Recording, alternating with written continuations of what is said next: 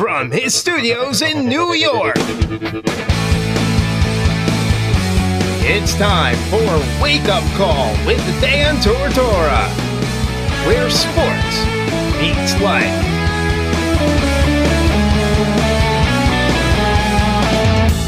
Here's your host, Dan Tortora.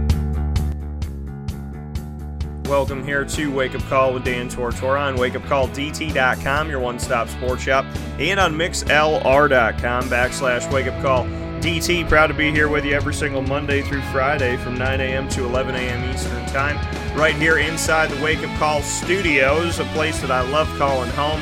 And I always appreciate wherever we're at. You know, obviously, you know, our studios are in central and upstate New York, and we have also broadcasted live all over the country. I got to pull up a map here to remind myself where the heck I've been.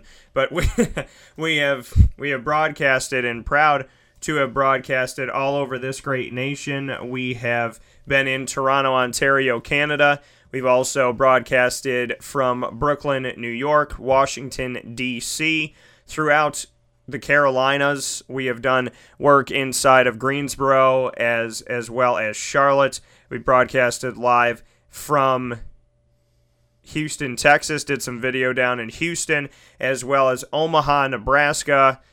And I know there's a few other places, Detroit, Michigan that we had this year, Dayton, Ohio that we had this year. And then when it comes to our second home in the state of Florida, we broadcasted from Jacksonville as well as from St. Augustine, Orlando, and so on and so forth. So, to everybody that's tuned in, thank you so much for listening to the show. And to all the cities that let us call your place home just for a little while, even if it was, we thank you for your hospitality and appreciate your time. So, with that being said, happy Friday, folks. May the 4th be with you. It is Star Wars Day, and so if you go to cnypopfestival.com and click on buy your tickets, you will get a special promotion where you buy an adult ticket, you get a free children's ticket to the show. For every May the 4th be with you adult ticket bought, you get a free free children's ticket and they're only adult tickets. So, you can if you buy 10 May the 4th be with you tickets, you got 10 adult tickets and 10 free children's tickets.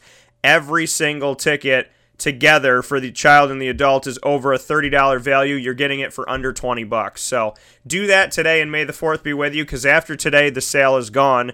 So the CNY Pop Festival, we will be having Syracuse Orange men's basketball as well as Syracuse Orange football alumni coming to the show. Including with that, we're going to have entertainers from all around the country and even some outside of the country when it comes to shows like The Flash as well as Power Rangers, Star Wars itself here on Star Wars Day. We got a lot of people coming. So shout out to Sonny Spera, Bai Musaki. Baye Moussa Keita, as well as Roosevelt Bowie Jr., Kyle McIntosh, Rob Drummond, Dale Shackelford, Gene Waldron, Dennis Duval, and Daywan Coleman, all coming on the sports side of things, as well as some other guests that'll be joining us from that. And then on the entertainment side of it, I'm very happy to say that we're going to be joined by a lot of amazing people. One of them we haven't even announced yet, but Michelle Harrison from The Flash, Mark Dodson from Star Wars, Charles Barnett III, who is an inker for Marvel and DC,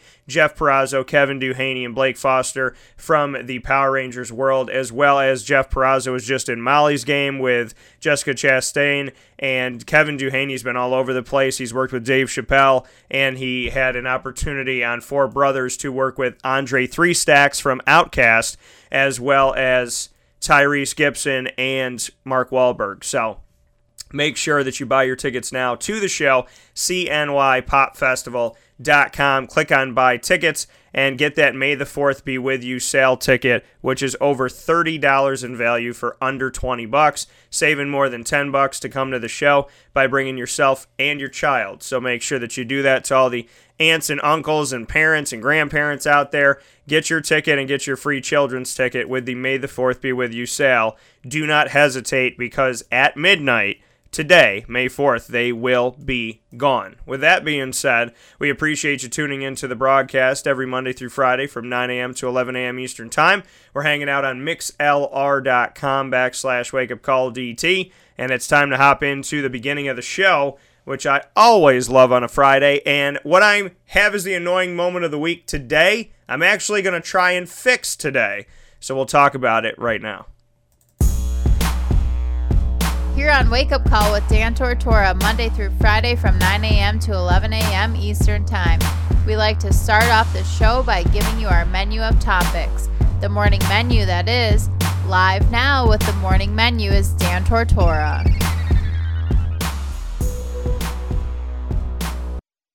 The morning menu here on Wake Up Call with Dan Tortora. For today's broadcast, as we always do on a Friday, we are going to start with the annoying moment of the week. Cannot wait for this. The annoying moment of the week. A Mao, baby. It's coming up here in just a moment. And after the annoying moment of the week, you're going to have some fun here live in significant sound bites, a special segment to the Friday broadcast to Wake Up Call. We will be joined by Harold Landry. Harold Landry, the Boston College defensive lineman, linebacker, whatever you'd like to call him. Some see him as an outside linebacker, others see him as a defensive end. I see him as a talent and I am ecstatic. I covered this this man when he was in high school. He was on the show when he was in high school, and now here we are today, where five years have gone by, and he is an NFL second round draft pick, and he is wonderful enough to come back on to the show. So I can't wait to have him here. He played as a true freshman all the way through with Boston College, set the Boston College single season record with 16 and a half sacks in 2016 second in the BC record book with 26 career sacks. 47.5 career tackles for a loss is second in BC history, and 22 tackles for a loss in 2016, second all time in a single season. So if he's not first, he's second in the history of Boston college football. All of that nitty gritty, he is second in the history of all of that. So very happy that Harold Landry, 41st overall, second round pick, the Tennessee Titans traded up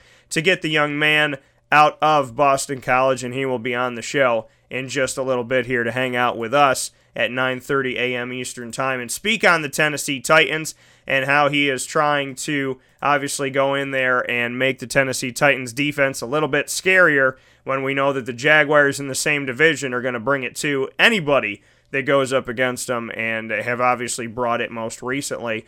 And then in the second hour of the show, starting at 10 a.m., you'll be able to watch us on Facebook as well as listen to us here on mixlr.com backslash wake up call DT. He's in the studios with me right now, and he will be on at 10 a.m. That's John Newman of Newman Sports Cards. I got a bunch of stuff that we're going to be talking about. John's got some stuff. I have some some gold Babe Ruth love. I got some Hank Aaron bat love. We got some autographs. We got some steals, I think. Got pinstripe pants from Reggie Jackson. The Hank Aaron is the one that I, I got from him actually last time he was here. And then we have the I did the rookie buying. I went and bought the the Jacksonville Jaguars rookies up already. As you know, I've covered the team for this being my 10th year.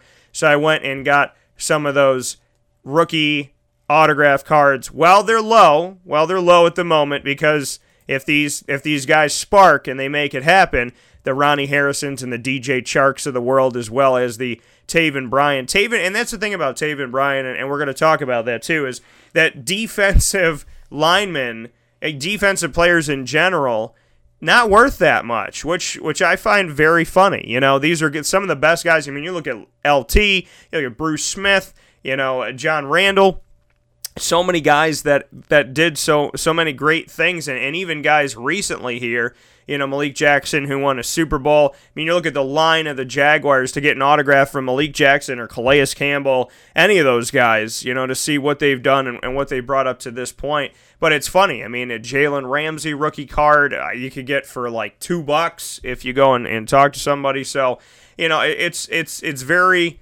it's just interesting that the defensive players who help you win championships and the defensive players who come out of you know highly touted time in college and and, and big big college names you know these are people that are somewhat forgotten when it comes to the sports card world. So we're going to discuss a lot of different things in the sports card world which will include defensive players not getting respect, the the high, high, high hype and demand of the quarterbacks that were drafted in the first round, why Lamar Jackson has no signature cards out there right now with Panini, and which has made his rookie card as a result that just a regular rookie card jump up in price. If you get a refractor, people are selling them on eBay for 30 bucks because normally maybe it'd be 2 bucks, 4 bucks, 5 bucks, but there's no autographs. So, Lamar Jackson will discuss that and we'll also discuss some Major League Baseball stuff because there's a one of one card that is going to be here today that's that you know I think that if if John can't part with the card, I may pitch to John that he lives in one of the rooms of my house because if he's here, then the card can be here. So maybe we'll do that and we'll talk about so much more in just a little bit. So thanks for hanging with us on a Friday, TGIF, and may the 4th be with you, folks. Get your tickets, CNYPopFestival.com. Very inexpensive tickets to an amazing show that's never been done before with sports and entertainment. And Mark Dodson from Star Wars is going to be there. So, so the voice of Salacious Crumb and so many other characters will be hanging out with us. He's a great guy and I'm looking forward to having all the guests there, including the man that's repping Star Wars as we discuss it today. It is time, though, first and foremost, for something that I went off on, then I took a break, then I went off on it again, then I took a break, and then my wife had to hear about it yesterday. The annoying moment of the week is right now. Tortora proudly brings you. Is that for real? Are you kidding me? The annoying moment of the week. I, I really, honestly, I don't know how to respond to this. Presented by Carvel DeWitt, 4322 East Genesee Street. It's what happy tastes like. Do you have to be that crazy? I guess so. The annoying moment of the week, proudly presented by Carvel DeWitt, 4322 East Genesee Street in DeWitt, New York. It is what happy tastes like. If you see Jay Cartini, the owner and operator of Carvel DeWitt, wish him a happy belated birthday. His birthday was yesterday. I was going to get him an ice cream cake from Carvel, but I thought that that might be redundant for him. I didn't know what to do. I was like, if I buy this, you know, am, am I, how does how does this work out? Are we in an infinite loop? If the man that owns Carvel DeWitt gets a Carvel cake how does how does life continue after that? And then I got the time stone from Thanos and I was trying to figure it out, but I'm still trying to get there, so bear with me, Jay. But if you see the man, wish him a happy birthday. The annoying moment of the week, I this is where I get to go off, and it's the longest standing segment on the show for Wake Up Call, and Carvel's been with it pretty much since day zero. So I want to thank Carvel DeWitt for that. And it's very simple for me what the annoying moment of the week is this week. I have a phone, as many of us do, and I was never an iPhone user. I was always smartphones. I always, you know, I, I had the the LGs, the flip phone LGs that look like little spaceships when the lights would come on and dance and whatnot. Then I, I moved from that to an HTC Incredible, which was incredible until the battery died numerous times. And then there was a system software failure. They told me I couldn't break the glass on my phone, and I couldn't get my phone to let me answer it when I was a guest on a radio show. And so I pushed my thumb on it and broke the glass. And I realized one of two things either I was being lied to by Verizon, or I'm the Hulk. And there's a really good chance the latter is true. But, you know, it's it's just one of those things where phones are so I understand. A phone is not going to it's not perfect, okay? It's not an exact science because we're human beings and we can't create perfect things because we ourselves are not perfect. With that being said, and thank you Cordell Hudson for putting thank God for life today so that I so I tame myself down as I get angry. But when I look at my iPhone, my iPhone 6, 6 what I don't think it's a 6 it's a 6 but I got an iPhone 6, which is not that old. But then they came out with 7, 8, skip 9, went to 10 in about 3 milliseconds. And there came out this alleged news that, that everybody, that, that, that Apple wanted you to buy a new phone. So what they do is they systematically through their software and don't ask me how this is humanly possible this is like some minority report this is some 007, some Mission Impossible stuff. But they can now, and, and I don't take it out of the realm of possibility because I, the longer I'm alive, the longer I feel like I realize nothing is impossible. And that's because I have met some pretty outstanding people and some pretty insane people at the same time. So the outstanding people are like, wow, anything is possible. The crazy people think that they can ride on a hot dog to outer space and talk to aliens. And, and though that's okay, but you know, it's not nothing's out of the realm of possibility, including riding hot dogs. So I have an iPhone, okay? And this is not to blow up anybody's spot. This is just to tell the truth.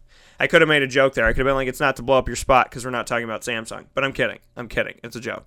So, anywho, so I have an iPhone 6, and this news came out that Apple was somehow through their software updates telling your battery to die or affecting your phone because they wanted you to buy a new phone. Now, I've always known, like growing up with computers and stuff, right? You have a plug for your computer, which is for its battery. Then you have another, and then the software on your computer is separate from its battery. If your battery's not charged, you can't turn on your computer, but the software is always there.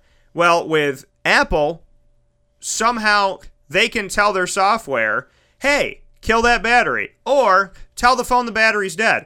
Because my phone, I was in a movie yesterday, went to go see Avengers Infinity War for the second time. Shout out. I learned a lot of things and I took notes. And I'm still very sad about the parts that made me very sad, but I'm not going to spoil the movie for you. I'm just telling you that there are moments that made a grown man want to tear up a little bit here from my childhood people that I love and, and appreciate in the world of Marvel. So we went to go see a movie. I didn't use my phone, right? I'm not on my phone during the movie like a jerk. And my battery was at about 50%. And this is not the first time my, my battery's been doing this lately. So I look at my phone, I turn my phone on, and I sell some stuff on eBay. I have some fun with that. So I'm checking eBay and I'm doing this, that, and the other thing. And all of a sudden, my battery takes a chunk out. And then I'm not really doing anything. I'm just kind of looking at my phone and I see it take another chunk out. And this is within moments. And then it takes another piece out. And so I turn on the battery percentage meter so I can watch it. And it had gone down to 26. And then it went from 26 to 23 in about a minute, minute and a half. I put my phone down, shut the light off on the phone so you can't like see the screen. And I looked at it again. It was down to 15. Then I put it on a, the car charger and it went up to almost 70% within about 20 minutes.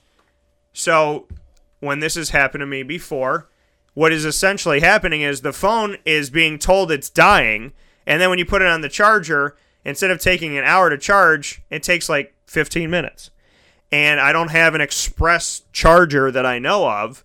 So the phone literally thinks, hey, I'm at 15. And then 15 minutes later, it's at 70. And then it if I use a few things and whatnot, it's at 30. And then I put it on the charger for 20 minutes and it's at 80.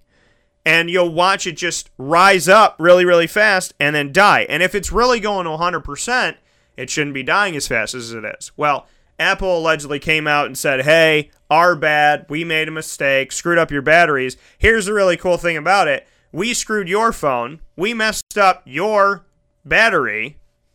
God forbid you have an emergency or something and here's what we're going to do we're going to discount our batteries and only charge you $29 to fix the repair that we did. Now, as a business owner, if I screw something up, I don't charge you for it. All right, if I mess something up, I'm not going to charge you for it. And I can't really pinpoint and be like, oh, well, I didn't do this and I didn't care about this. It would be like me working with let's come up with somebody here. It would be like me essentially working with, let's see, Napa Auto Parts, right? And I, instead of saying Napa Auto Parts, I say AutoZone for a month and a half. And then Napa goes, What the hell? It's our competitor. And I'm like, Oh my God, I didn't say AutoZone. And they're like, Yeah, you did. And I was like, Okay, well, listen, you're paying $1,000 a month for me to say Napa. In order for me to fix this problem, I'll just charge you $1,500 next month because I goofed. So give me an extra $500 for me to rebroadcast the thing that I messed up and promoted your competitor for. It's fine. Don't worry about it. Just give me extra money. It'll be okay. So we've already given much, much, a lot to Verizon, to Apple. And I, well, I used to be able, when the phone wasn't working, you go into Verizon where you bought the phone and they would help you. I went into Verizon, which is down the road from me, and they said, oh, you got to go to the Apple store and you got to make an appointment and you got to hope it's not busy. And then I got to Apple and they're like, oh, it only takes an hour and a half to restore your battery. Any other phone that I had besides an Apple iPhone, in order to, re- to change my battery, they opened up my phone, took the battery out, and then put a new battery in and handed me my phone. Well, this is supposed to take an hour and a half. And I'm really hoping that it doesn't because Apple, for some reason, believes people don't have lives. And as a business owner, a sportscaster, and a writer, things can happen at any time for me. And I'm constantly working on the CNY Pop Festival and a lot of other things. So I am not a non busy man. I also have a family and people that I care about. So for me to be like, ah, you know what? We goofed. We're sorry. Just give us like 30 bucks because they're probably going to tax the $29 because you know that they're gonna. They're not just to, they're not to charge you for something they shouldn't and then not tax what they shouldn't. So, and then take an hour and a half of my day. So maybe I'll go get some sushi. Maybe I'll go hang out today and get some get some Kodo sushi. I don't know. But it's one of those things where it's the annoying moment of the week because a lot of us have gone through this. And it's a complete hassle. Apple, in an effort to get you to spend more money with them, is allegedly destroying your phone, destroying your battery life, making it run slower, then apologizing, asking for more money, taking up an hour and a half to two hours of your life, and then handing you back a phone that, dare I say, you updated again. I mean, all I've learned from this is don't update your phone because I did the update that apparently destroyed my battery life. And then they sent four or five updates after that, and I used them all, and my battery sucks on my phone. It's awful. And people say, well, Dan, you got a lot of apps, this and that. I delete a ton of stuff. I don't keep a ton of stuff on my phone. And that's the thing is, I constantly am deleting this, taking this off, moving this, taking this off, deleting this, taking that off. My wife doesn't do that, and her phone runs all day long. Well, she's got an iPhone 8 or 7, whatever it may be. So, Apple, fix it. Okay? And do the right thing. And stop making people have to deal with this issue. And the thing is it's a public issue. I'm not I'm not putting them on blast. It's out there that the Apple battery life is dying on phones. But, you know, I'm this crazy person that thinks about what if, you know, if I'm Apple, right? And I use software updates to instead of help your phone, which an update's supposed to do, I'm sending information in your phone to screw it up or screw up the battery and, and affect you. If I'm doing that to you, what if you're a woman in labor and you can't get a hold of your husband? What if you're walking in an alleyway and somebody's following you and you can't call the cops? That's what I think about. I think about that stuff. In an effort to make more money, you could be putting people in danger, preventing people from calling their family in a crisis. You know, what if what if I'm trying to get an Uber, and this has happened before, where my battery's at, I don't know, 70%, and I try to get an Uber to go to one of the games that I have to cover, and my phone almost dies before the Uber gets there. That's not healthy. That's not safe because the driver can't get a hold of me. I'm stranded there. I've paid for this, and God only knows when I can turn plug my phone into something again and waste more of my life plugged into a wall of some supermarket sitting on the floor. This is not the apocalypse. This is not the walking dead. Make the batteries work and stop screwing people over. Because if you continue to do it, we will continue to talk about it. And I have no problem being a voice of the people because I slid on a, on a mountain one time and my phone died. And I went into the store and said, in a moment, and I had had my phone plugged in all day. And it died when I left where I was working. And I said, in that moment, in a crisis where I needed help, where I needed to make sure I was okay. I had nobody to call and I didn't know what to do.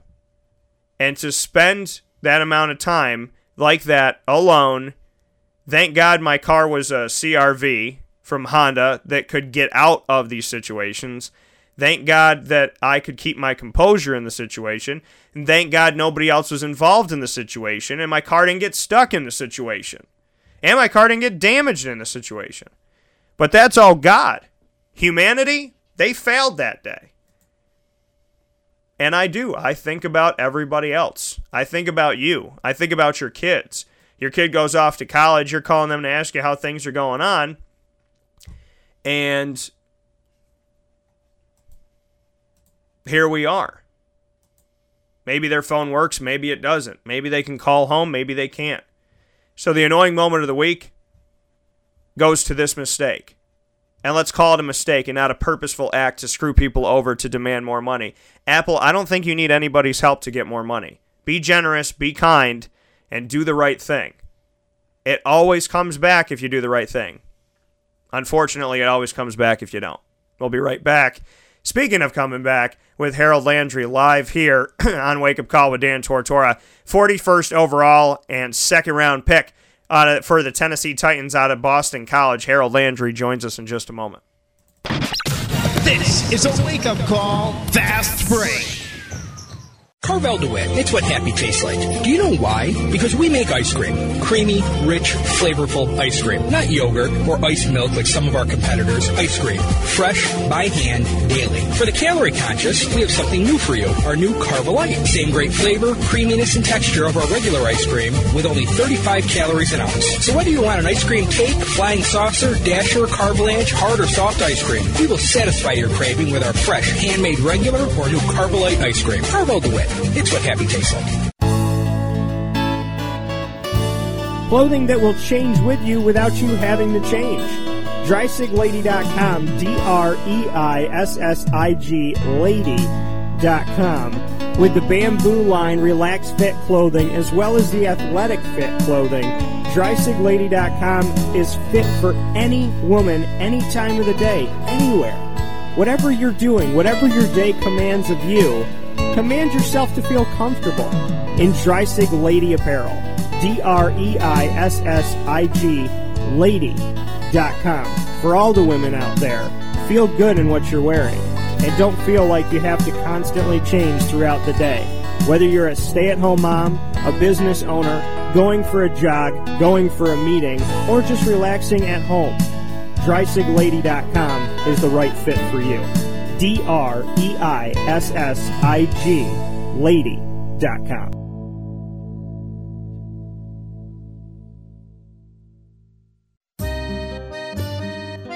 This is Lawrence Papaleo, licensed real estate salesperson for Gilbo Realty. Call our home office at 315 752 9513, or better yet, call or text me directly at 315 748 2524. Let me ask you a question, Lawrence. If I needed you to help me buy a house, find the right place, could you help me do that? Joe, I'll help you find your dream home. You don't ever say my name on the radio, never. If I needed to sell a house, could you help me go about that the right way? Yes, yes, I can. How do they get a hold of you? Call me directly at 315 748 2524. But you also do the commercial property. So if I got a business, couple businesses, gotta take one here, move it over there, do this, do that. Are you gonna help me buy and sell my commercial property also? Yes, sir. I like that. I like that. What's my name again? I have no idea. Absolutely, but they need to know your name, so give it one more time. This is Lawrence Papaleo, licensed real estate salesperson for Gilbo Realty. My phone number is 315 748 2524. Why don't you tell them your name one more time and that number so we can jot it down? This is Lawrence Papaleo. Call me or text me directly at 315 748 2524. Welcome back here to Wake Up Call with Dan Tortora on wakeupcalldt.com, your one-stop sports shop, and on mixlr.com backslash wakeupcalldt. Proud to be on your airwaves, however you're listening, wherever you're listening. We appreciate you being a part of the show Monday through Friday from 9 a.m. to 11 a.m. Eastern Time. This part of the show is called Significant Sound Bites, where we pick someone special inside of the sports community every single week to spotlight. And with this week, it, it means a lot to me. Uh, him and I spoke when he was going through his recruitment, getting recruited by teams in, in the Northeast as well as around the country. I ended up going to Boston College. And it's hard to believe that that was five years ago, and now he is past Boston College, spent four years playing there, played as a true freshman, and is now heading off into the NFL to play for the Tennessee Titans, drafted 41st overall, second round draft pick, and a man that I've respected from day zero. And, you know, when you see these names come across the ticker, you're happy for that. So, with that being said, Harold Landry's on the broadcast. Harold, how you doing today? I'm doing good. Thank you for having me. Yeah, man, absolutely. And, and let's go back to those high school days. I mean, how quickly did Boston College fly by, or for you, did it slow down a little bit? Uh, no, I mean, looking back, uh, I feel like it definitely flew by. But when I when I was there, it was, it was such a great time. Um, so I mean, that's probably why it flew by. But no, I mean, they were the first to offer me. Uh, they were loyal. Um, I built such a strong relationship with the coaching staff that was there. Uh, it was like no other with any other school that I had visited. Uh, so you know, I stayed committed. Uh, ended up being the best decision for me. It's worked out best when you look at that just like you said they were the first to offer you and they and they stayed with you on that. How much does that create i mean value for you to, to speak on that? Because I, talk with kids being recruited all the time that are you know i don't know 15 16 17 years old that have schools that are the first one to come to them. And sometimes they have a dream school sometimes they don't. But the first one people always tend to say means something. But Sometimes it does and sometimes it doesn't. For you, when Boston College said, hey, you know what, you're good enough to play here, just bring me into that moment and how that really had a lot of value for you. Uh, yeah, I think that that meant the most to me because uh, at the time, my junior year, uh, a lot of schools were trying to say that I guess that I was undersized. Um, they didn't know to play me at linebacker or DN, uh, but BC just said, the hell with it. You're a ball player. You can play. So they offered me. And, you know, I had a tremendous amount of respect for the coaching staff uh, when they made that decision. Um, and then it was just up to me to stay loyal and stay committed. Uh, about a month later, I started picking up offers from schools like Ohio State, Miami, Tennessee, and all of them. Uh, but those schools needed to see another big time school offer me before they did. You know what I'm saying? They didn't go out on a limb and have faith in me as a ball player, and BC did. So I stayed loyal, stayed committed, went there, and it all worked out. Speaking here with Harold Landry, outside linebacker coming from Boston College, drafted by the Tennessee Titans. Like you said, BC didn't need to see anything. Some people thought you were undersized. When you started getting those offers after they saw Boston College say, you know what, he's good enough to play here, what did it mean to you? I mean, obviously, it's important for you to, to get those offers and get the exposure and get those opportunities, but at the same time, when, well, like you said, they needed to see somebody else do it. How did you respond to that? Did anybody ever have your ear, or did you almost have a chip on your shoulder when that happened? Uh, yeah, I mean, I definitely had a chip on my shoulder heading into my senior year, but I mean, yeah, it was nice to keep getting like different offers every week. Uh, it was like a cool experience, um, and even going to visit those schools just to see what they're like. Uh, it was pretty cool. Uh, but I always knew deep down I was going to end up at BC. Uh, so I mean, yeah, I mean, I definitely had a chip on my shoulder heading into my senior year, uh, and I mean that made me ball out even more. So I mean, it just made my name more well known, and then going into college, it, you know, it, uh, it paid dividends. And as you went into Boston College, you know, you had Steve Addazio as your head coach. Just, just what can you take away from from Coach Addazio and just how he coached and yeah, he's a fiery guy. I always say when I'm in a room with him, he makes anybody want to go play football for him because of his attitude and because of just his his nature and his passion for the game, his passion for the young adults on the team. What can you say about your relationship relationship with your head coach at Boston College?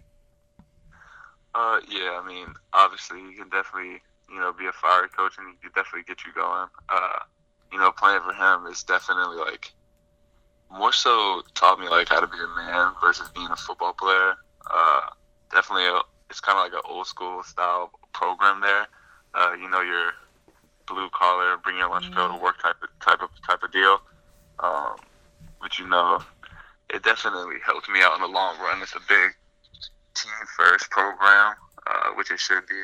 Uh, but no, it was a it was a great opportunity and a great uh, experience playing for him. Uh, he taught me a lot in my uh, in my time there, uh, which will definitely help me out in my career as an NFL player. What are some of the biggest things that, that Coach Addazio taught you while you were at Boston College?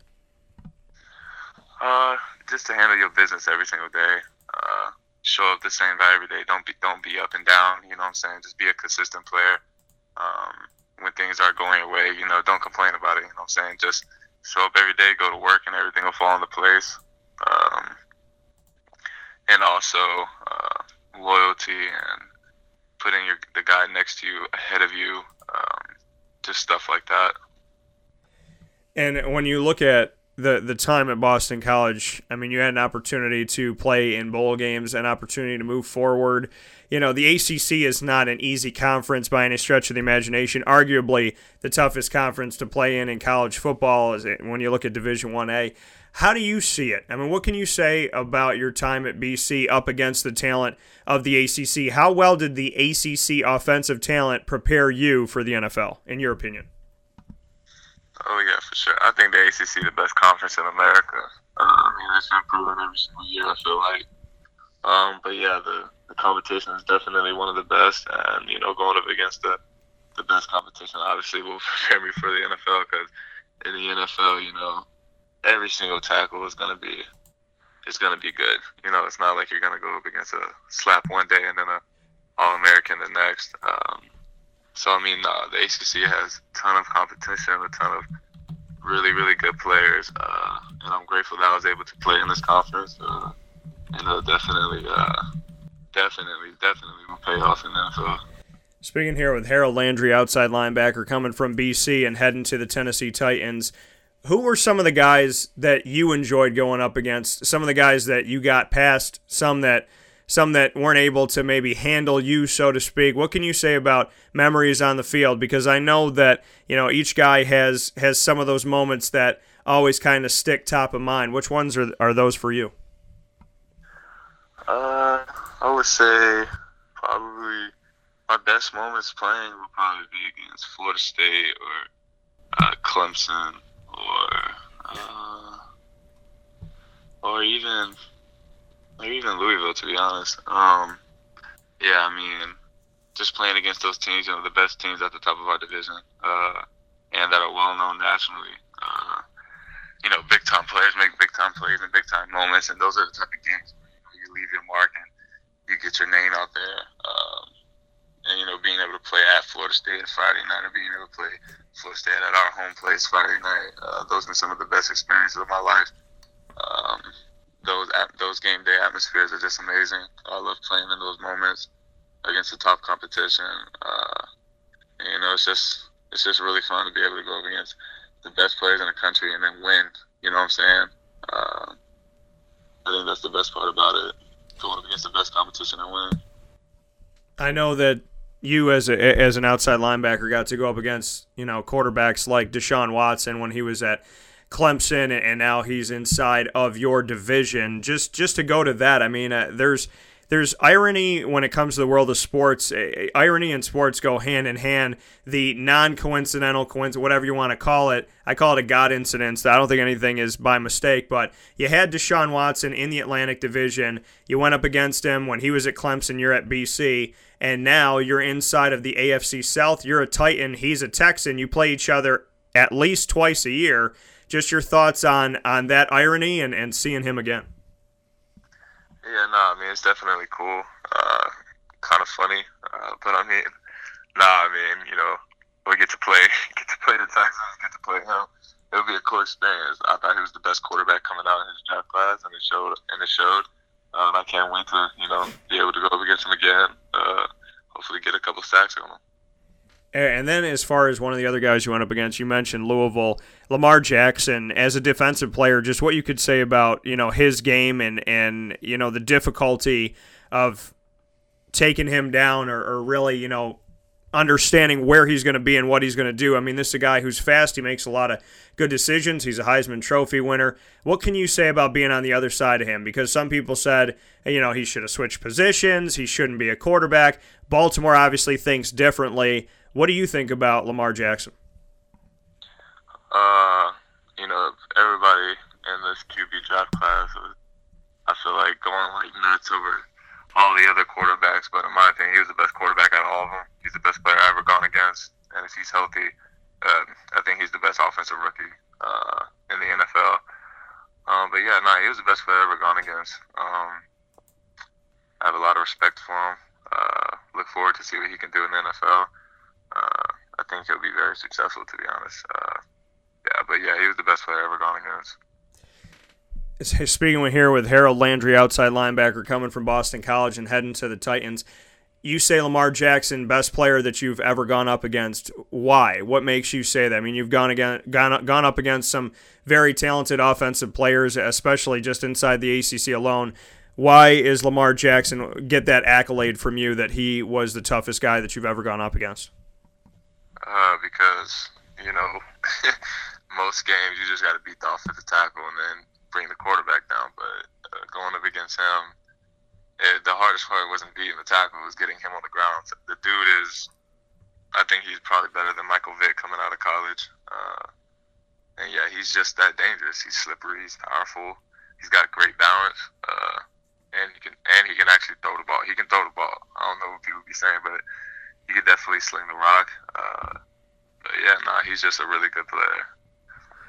And to look at the the team that you're going on to, the Tennessee Titans, just you know, if you've made any connection with any of the guys there, if you know any of the guys there up to this point, I, I know you've you've spoken on you know going up against Taylor in practice, the left tackle, and, and getting around him, but just what you could say about your connection to Tennessee thus far. I know the the draft was only a week ago, but how connected you are, or if there's anybody on the team that you've already built a relationship with at this point. Yeah, no, I mean, besides Taylor Lewan and Rashaan Evans coming in, yeah, nah, I don't really know uh, any other uh, teammates yet. Uh, I fly in there on Thursday uh, this week coming up, uh, get things rolling, get to meet everybody, and uh, go to work. And to have this opportunity for you, and, and like you just said, you know, Rashaan Evans coming in as well, coming from Alabama.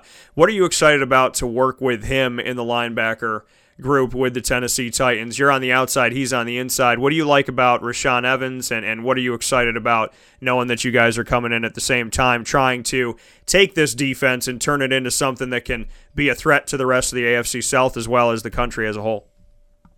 Yes, I mean, there's only like four. There's only four people in our draft class, and uh, me and Rashaan um, in the linebacker corps. Uh, I think that you know we're gonna become extremely close uh, uh, throughout camp, throughout OTAs, and everything. Uh, but now I really look forward to you know getting in the playbook with them, hitting the field with them, uh, you know, and just learning together and being able to help this defense as much as we can uh, to be able to you know help Tennessee get back to the Super Bowl, uh, win the Super Bowl. Uh, I think that'd be awesome. I think it'd be awesome for Nashville and the, and the state of Tennessee. So they take you 41st overall, the Tennessee Titans. They take you in the second round. They trade up to do that. I had you going in the first round. I thought, you know, top 20 in the first round that it was reasonable to say that. Bring me into the draft. Bring me into, you know, kind of how you handled it, how you felt about not going in the first round and going in the second, if it mattered to you, if it uh, if it affected you at all, if it put a chip on your shoulder, just how you you took that because in my opinion, you went into this draft as one of the top linebackers and I thought your name would be called in the top 32 and it was called relatively close to that, but just how you handled the situation. Uh yeah, I mean uh, it definitely hurt not to go in round one because uh, you know I worked my whole life for it. Uh, but I mean, before this whole draft process even started, I knew I wanted to go play for Tennessee I thought it'd be in the first round, but I mean, as long as I ended up there, that's all that mattered. Uh, I wanted to play football for Coach Vrabel, Jon Robinson, their whole organization. Uh, was, I had the best visit up there when I went to go visit them in the pre-draft process, and I knew I wanted to go play there. Um, I'm just grateful that they were able to trade up and take me on the top of the second. Um, and I mean, whether it's the first or second round, I'm where I want to be. So I mean, I get to raise my family there. I get to play football there and get paid at the same time. So I mean, my life's great right now. What was it about when you said Tennessee, whether it was the first round or the second round, that's where you wanted to be, you wanted to play there? And what, what was it about Tennessee that made it so special for you in the draft process and, and just why the Titans as soon as they took you, like you said, you're like, that's where I want to be. I'm going to raise my family, make some money doing what I love. Why Tennessee? Why why is that so special? Uh, just everybody in the building. Uh, it was just such a cool experience. I feel like it's rare to go into an organization where uh, the coaches and the front office people they all care about the players and they all want to do what's best for the players because they know it's a players game and like the coaches can do all they can do, but at the end of the day, the players got to go on the field and perform, and they get that. Uh, so everything they do is driven uh, to make sure the players can perform as best as possible uh, and that are well taken care of. Uh, and I just thought that was an amazing. Uh, I thought it was an, just an extraordinary place uh, when I visited there. Coach Vrabel, all the coaches uh, were awesome.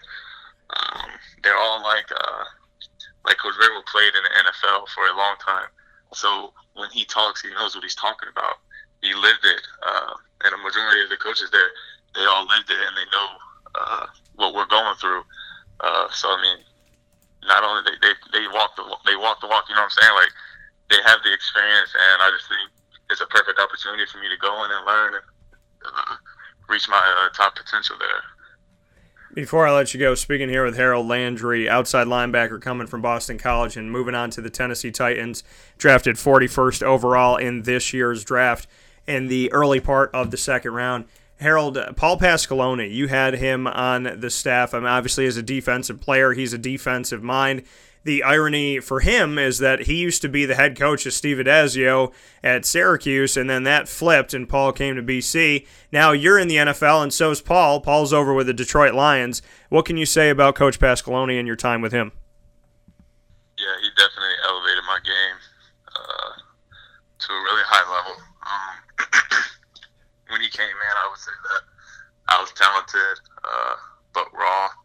And when he came in, he just like uh, uh, refined me. I think uh, he took my game to a whole nother level. and taught me so much about football, um, and it showed on the field. Um, when I went to visit uh, Detroit in the pre-draft process, it was just it was just so like uh, it, it was just like the, the, what I had to do there was just like so like Coach P like, uh, and it was just funny. Um, but now he's definitely gonna have Detroit's defense. Uh, looking good. Um, but nah, he definitely played a big a big role uh, in my development as a football player. Uh, thankful to be able to have him uh, in my football career to get me help me get me to where I am now. When you said going to visit the Detroit Lions was was so Coach P, what go a little bit deeper into that? What what was so Coach P about it? they, because I had to. So they uh, they took me through uh, a part of some of their installs. Uh, taught me a part of their installs, and I had to go out on the field and uh, like walk through it, call checks, and you know just see how fast uh, I could learn uh, their defense. Uh, but I mean, for me, it was it was it wasn't real. It was it was not it wasn't easy, but it was you know it was okay because he he was using some of the terminology that we used at at BC. But I mean, it was just that was the first time I had to do that, uh, visiting a uh, a team. Uh, but I mean, it, it, was definitely cool. Coach P, he's just like he's all ball. He loves football so much. Uh, football plays a big part of his life, and you can just see it in him, uh, which I think is so awesome. That's why I loved playing with him. Uh, he was at the facility more than anybody else I've ever seen be at a facility. Uh, he works hard at what he do, and I respect him for that. That coming from Harold Landry. Harold, uh, to wrap up here on Wake Up Call with Dan Tortora, as you head to the Tennessee Titans, like you said, this coming week, I like to do a thing called Rapid Fire on the show, which gives an opportunity for me to ask you a bunch of questions that have little to nothing to do with football, but to help the fans get to know you, the Titans fans, people at Tennessee, as well as people around the country. I've respected you and your game since you were a high school player, but to see as you move forward here and and people that want to connect with you and, and get to know who Harold Landry is. I'd love to to throw you in this for a couple minutes. Are you ready to play? Yep. All right. If you could only play one song coming out for the Tennessee Titans onto the field for yourself for the next year, what song would it be? Uh, John, Lil Wayne. If anybody could play you in a movie, what actor would you want to be you? Will Smith or Denzel. All right, why Will and why Denzel? I gotta ask. Cause those are like my two favorite actors. I think they're like the best all time. Uh, they can play any role uh, and excel at it. Uh, Will Smith is smooth, Denzel smooth, and you know they just really awesome actors. Well, so there's a, they're smooth. Is Harold Landry smooth? Is I guess is the question. you know I can be. You know if I'm asked to. You know what I mean? Fair uh-huh. enough. Fair enough. if I was to name a movie after your life that starred Will Smith or Denzel, what would the movie be called? Um, mm, shoot, Pursuit of Happiness or uh, let me think of the Denzel one. Yeah, I would say Pursuit of Happiness. Pursuit of Happiness. All right, fair enough. This is a three part question. It's a vacation question. If you could go anywhere in the world, where do you go? You could take one person that you know, and you could take one celebrity. Where do you go? Who's the person that you take that you know, and what celebrity? I would take, um, I would take my fiance, and I would take a celebrity probably Angelina Jolie. All right, where would you go? Uh, probably where I'm getting married in Barbados. Now- how did you work that out? How did Barbados happen? That's awesome. Uh, yeah, nah, I mean it's just a place that I've always wanted to go to. All right. Uh, and uh, my fiance's always wanted to go there, so we figured why not. Yeah, you know, and, and and it's fine. I mean, I know you've been busy with the draft and everything, but I guess you know maybe I gotta you know resend the new address because if you're getting married in Barbados, I, I think I think it's only fair that the man that's covered you for five years should maybe have a trip to Barbados. I don't know. I don't, I don't know if that's available for me, Harold. Uh, I mean, it's a it's a it's a small get together. The only people on my side that are coming is my mom, dad, and sister. Cause it's like a it's like not even like just our wedding. It's gonna be like our honeymoon because when football starts, football starts, and I don't really have time to to do that other stuff. So That's fair. You get married in Barbados. It's cool. It's all good. I appreciate it. I'm happy that you're going there and doing that. So, you know, like I said, you ever want to send a ticket to Barbados, we'll, we'll make it happen. But outside of that, all jokes aside, Harold, a, a couple more for you here. If there was a quote that was above your head everywhere you went, everybody could see it, what would the quote say? probably probably nobody cares how hard you work. It's about results. Okay. All right. That coming from Harold Landry. And, and my final one for you give me three things that are on your bucket list that you haven't done yet. uh, uh, so teach my son how to play football, win a Super Bowl, Okay. uh, and I don't know. I'm excited to get my first sack in NFL too. All right, fair enough. Now, with that being said, to wrap things up here, Harold, I'm going to be fair to you. I put you on the hot seat. I'm going to let you put me on for three questions. So, you have been asked questions for years now. You've had people interview you for years. And so, I'm going to let you flip the script and give you an opportunity to be the interviewer. So, go ahead. Any three questions you want to ask me, what's the first one? Um. Okay. Um. Let me think. Wait. This doesn't. ask- This doesn't. This. This doesn't uh count as a question though. Okay. okay. All right. So, he's trying to get four. What do you got? Wait. Are you married? I am married, yes. I can't ask the question then. Um. Okay. So let me think. All right. If you had to go, I'm actually. If you could go on a date with any celebrity, who would it be? If you weren't married. if I wasn't married. my well, the funny thing is, my wife would say this. She's like, "Just say it, whatever." So it, it's a it's a there's there's two there's two, and I grew up with a Tyra Banks poster in my room. So Tyra Banks would be one of them, and if not Tyra, then probably Jennifer Aniston. Oh, okay, I feel that. Okay. uh, um, let me think. If you could go do anything in the world, what would it be? Hmm. If I could go do anything in the world, what would it be? I would want to.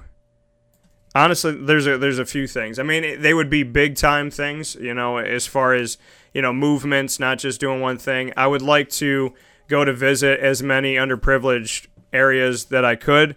You know, I got to do some work with New Orleans during Hurricane Katrina or after Hurricane Katrina, and uh, we went there eight months after in Project Helping Hands and helped help some families to you know get everything out of their house, see what we could salvage, so that they could come in and rebuild it. So you know, doing things like that.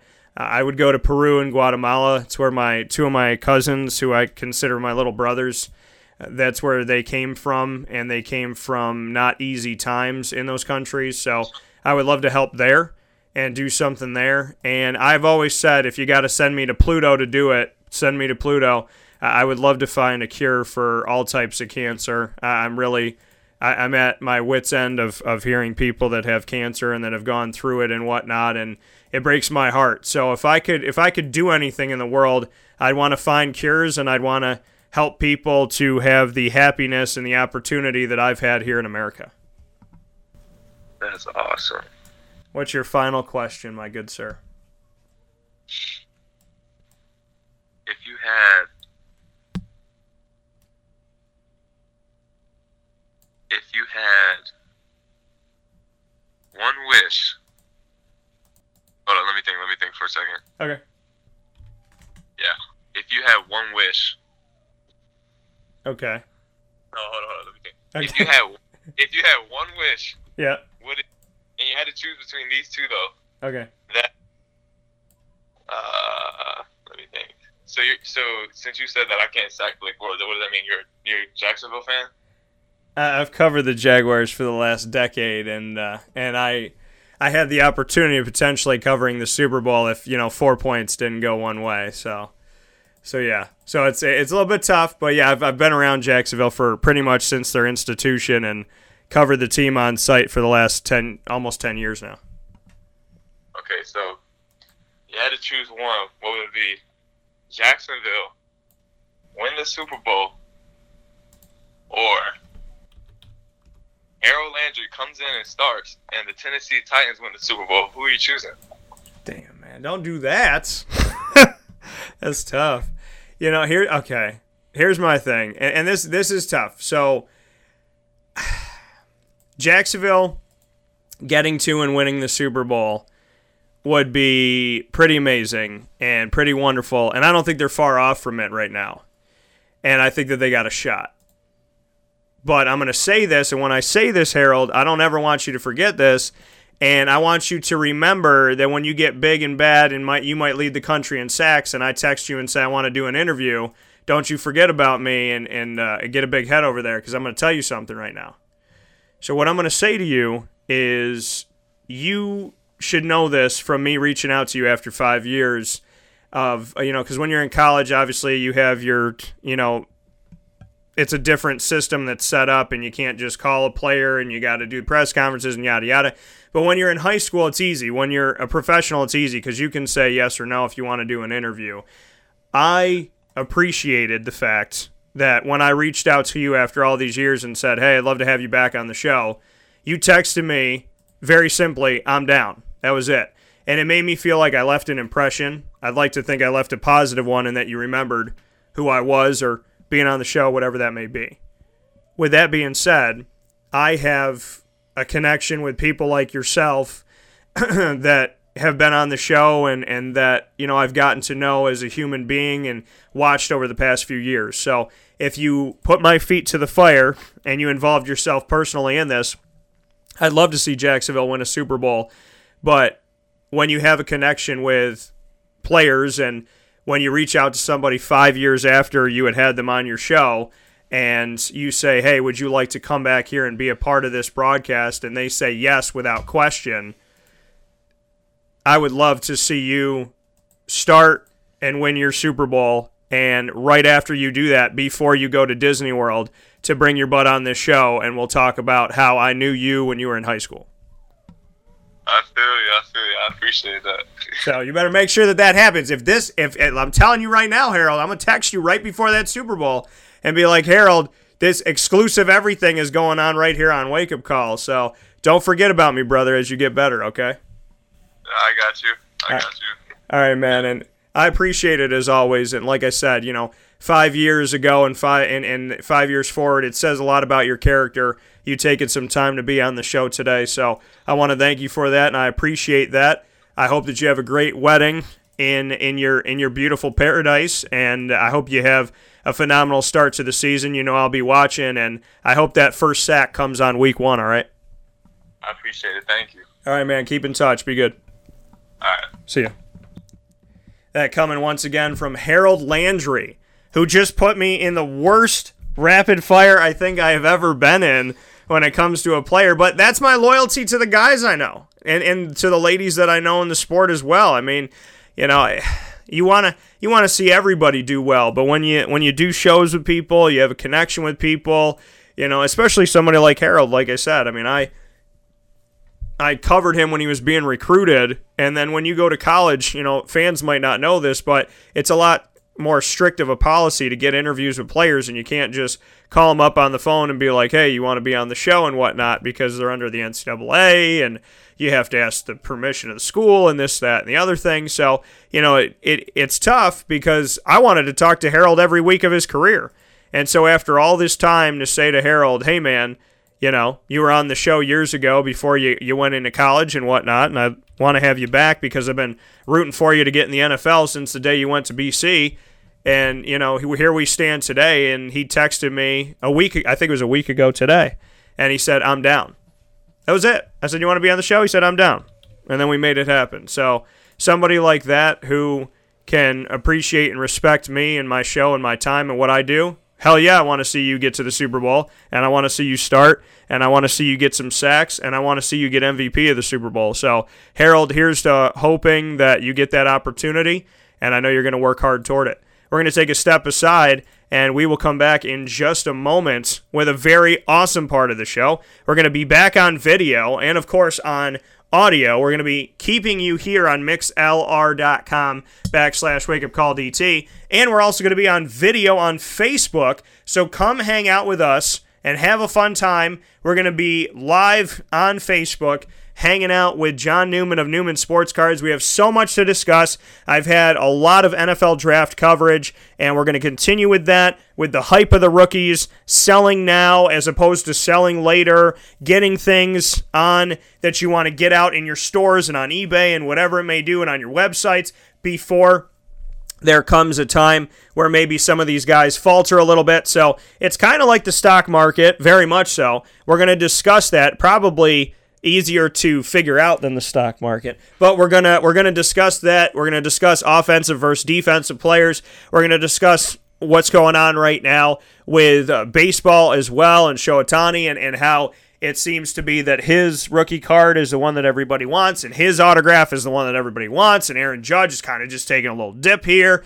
And so we'll discuss all that is going on in the sports world and how it affects those wonderful, beautiful pieces of cardboard that many of us like to collect and bring home. So, Newman Sports Cards coming up next. We're hanging out on video on Facebook Live, and you're going to keep with us here on mixlr.com backslash wake up call DT. John Newman and I damn near broke the internet in a good way the first time around. We're going to do it again here today, and we look forward. And, and make sure you send your questions. If you have thoughts, you're watching the video coming up here, send your questions to us. If you're a member of mixlr.com, backslash wake up call DT. Send your thoughts to me there in the live chat room. If you have cards, if you're wondering about something, any questions that you have or comments about the sports card industry, make sure you send them over. We're going to make it happen right after this fast break on Wake Up Call with Dan Tortora, where we do things differently, innovative, exciting, original, and always for every single one of you to have a positive and amazing day. So if you're having a great day, we're going to make it better.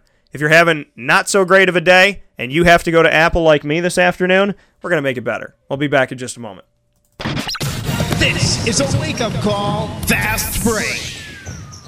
This is Jimmer Sikowski, owner-operator of Chick-fil-A Cicero, 7916 Brewerton Road in Cicero, right in front of the Home Depot. I had a deep feeling that God wanted me to do something bigger with my life and to help people, help others. I kept putting Chick-fil-A in my life, and I realized as I was going through the franchise selection process that uh, positively impacting the lives of others is really core to what we do here at Chick-fil-A. First of all, it starts with the food. The food is brought in fresh daily. You know, we bring in local produce. We prepare to order in the kitchen. We hand bread our chicken. We hand spin our milkshakes. It's it's great food. It doesn't taste like fast food.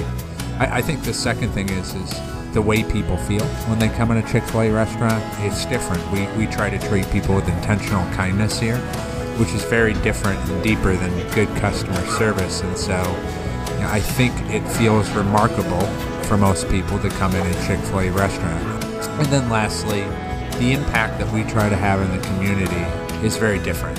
It's a big part of the expectation of every operator of a Chick-fil-A restaurant is that they're actively engaged in their community, they're a leader in the community, and they're, they're making a difference. When they realize that what we're striving to do is to shine a little light in their life, that's a very, very different experience uh, than you will have in any other quick service restaurant. And it's that remarkable experience that I think people will emotionally connect with.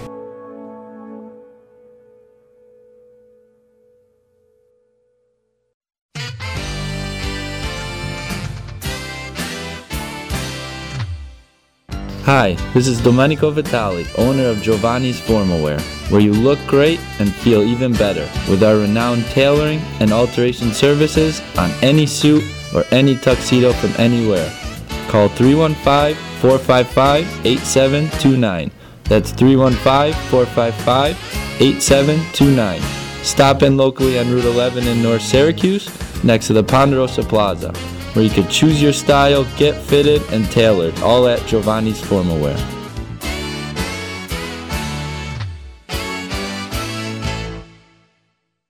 I'm George Townsend of Honda City with some good advice when buying a new car. The true cost of owning a new car is determined by the appraised value when you trade it. No vehicle appraises higher than a Honda. Next, look for low APRs and deep discounts. You also want low maintenance costs and great fuel economy. That's why my advice to you is to buy a new Honda. Looking pre-owned, visit our Honda Certified Used Car Center. Honda City, 7140 Henry Clay Boulevard, Liverpool, or HondaCity-CNY.com. It would be a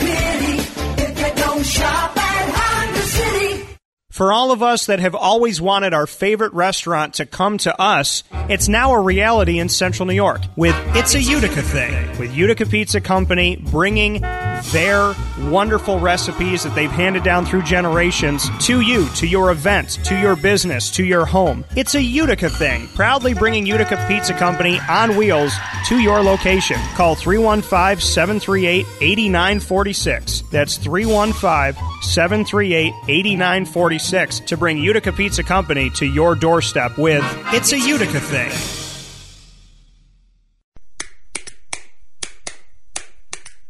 What's the universal language of a fan? Clapping your hands. With Fan Hands, the ultimate sports fan accessory, find your team color, slip them on, and start cheering on your favorite team with 11 different colors, always in stock on fanhands.com, where you'll find the ultimate sports fan accessory. Real fans wear Fan Hands. Gear up with the real deal at Dreissig Apparel, creating what people are going to see and learn about you before they even meet you. Gear up for what you need for your team, business, or event. To look professional, look good, and feel good, outfit yourself at DreissigApparel.com. That's D R E I S S I G Apparel.com. The only place to gear up with the real deal. Welcome back here to Wake Up Call with Dan Tortora on wakeupcalldt.com, your one stop sports shop, and on mixlr.com backslash Wake Up Call DT. So we are going to add ourselves right now. So let's let's add Wake Up Call on live video with Newman Sports Cards. So we're gonna do that in this moment here.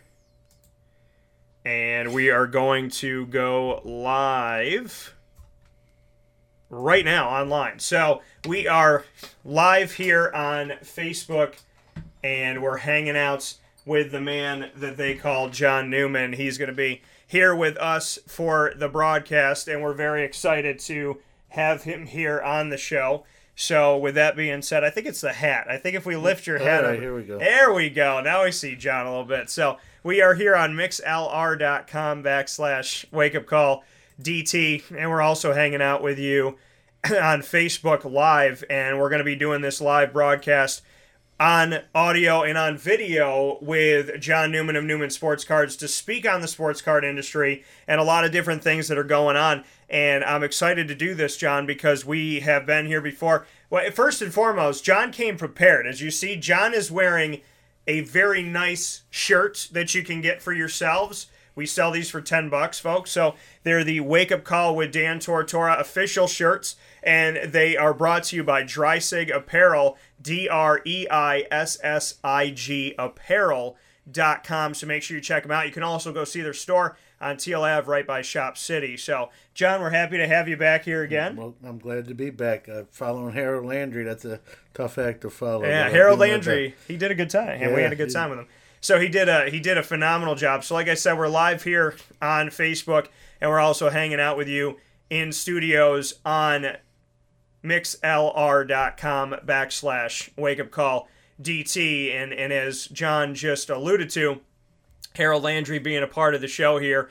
Second round, 41st overall. I thought he was a first round draft pick. I think he's going to play like a first round draft pick, and uh, I'm really excited about uh, about everything that's going to come. And even though I didn't get invited to Barbados, and I, I think I'll be all right. I was gonna. If you did get invited to Barbados, I was gonna ask if I could like sneak into a large suitcase with you. Yeah, yeah, we got to make that happen. So, so John and I are here to speak on the industry, and we're for baseball lovers. This is a conversation for you. For football, it's a conversation. For sports card collectors, this is a conversation as well. So, we had an amazing time last time we were in studio on video and audio, and we're going to make it happen again. So, John Newman of Newman Sports Cards, myself, Dan Tortora of Wake Up Call with Dan Tortora, and I got a bunch of cards that I got, but I'm gonna I'm gonna ask John about this one first because this one meant a lot to me, and it's a piece of a game used bat by Hank Aaron.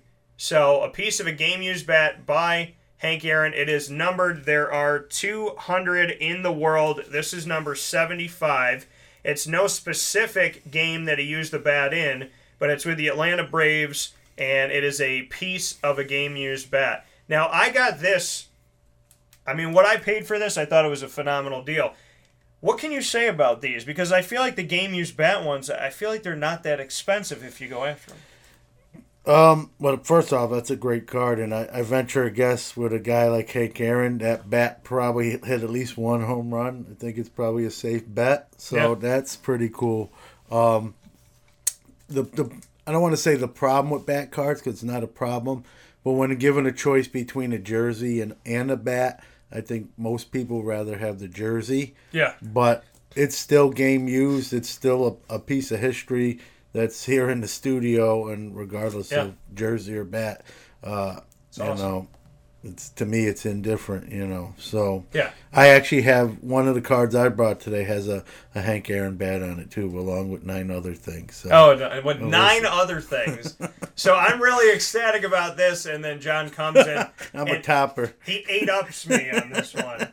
Now let me ask you about this because my my uncle gave me this. It was the same uncle that gave me my my Nolan Ryan autograph card that was numbered and written on the back, and so. These this is a, a gold collection. I believe that I have all of them or most of them, but this is Babe Ruth and I don't know anything about this card except for my uncle gave it to me, and I haven't touched it since he gave it to me, and I don't think I can touch it because it's it's it's in this case. It's not like you in one of the you know one of these where you could just kind of just pull it right out the top. I can't do anything with this. So this is a gold card by Babe Ruth. What can you say about this series? Because Hank Aaron weren't they all in it? There's a Um, bunch yeah, of who different guys. makes who's there's a there's a lot of companies that made gold cards. Yeah, this So- is, if I can read it, CMG Worldwide in Indianapolis. Uh, it says TM and yeah, there's no there's no like Topps or anything on here.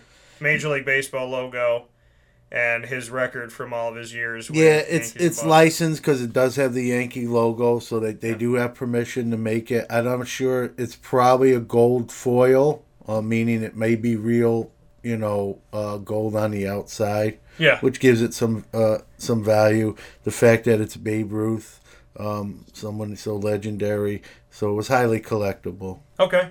So yeah, I, I just- I I don't know much about it individually, um, but I could probably definitely find out a little more information for you. So we got we got the Babe and Hank in studio together, folks. Look at that.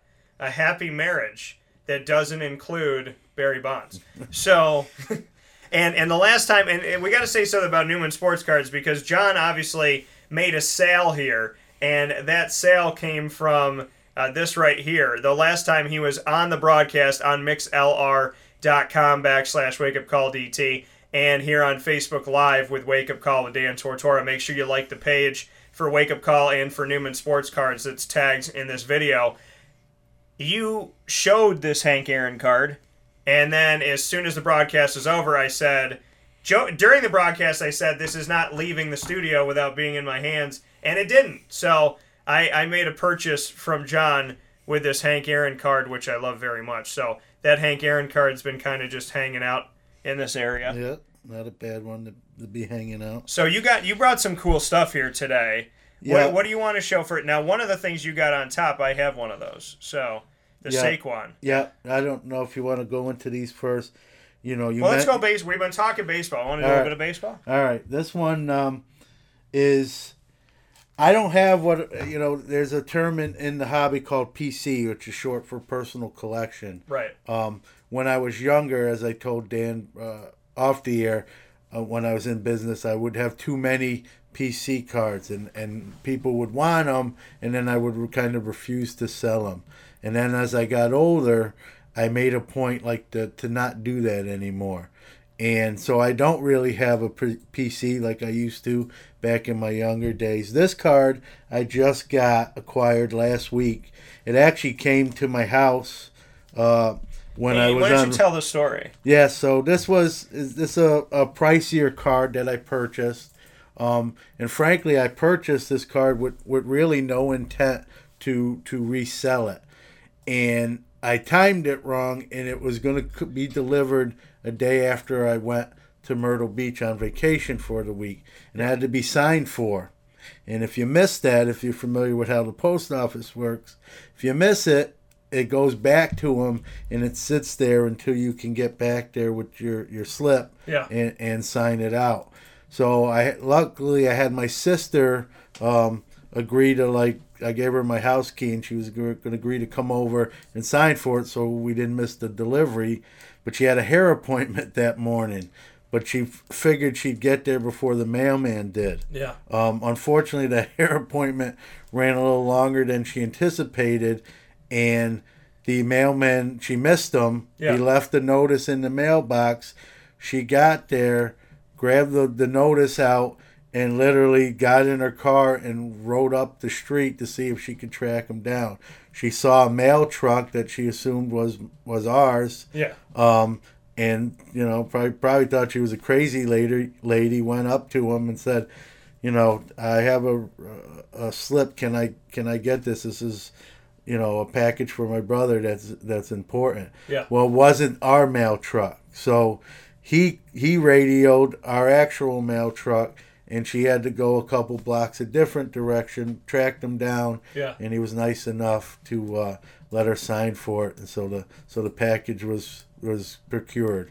So the, this, this this card has a little bit of a, a funny story to to you know how it got to my house. Yeah, you know, and, and that's and that's the crazy thing about it is this card. It's not just a card.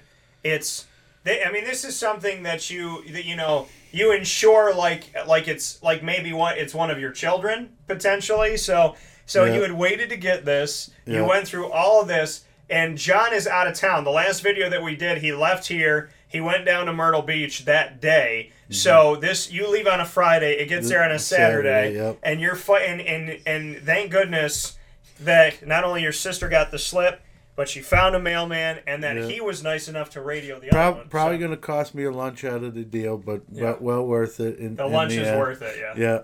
Yeah. Um, it's a Jackie Robinson uh, game used jersey, and Crazy. Um, there, there, there are Jackie Robinson game used jerseys out there. This one is what's called a one on one, meaning they made one of these, and it's it says right on there one on one. There's not a second one. Um, and the jersey on this one, and I'm, I'm about to, I'll give it to Dan here.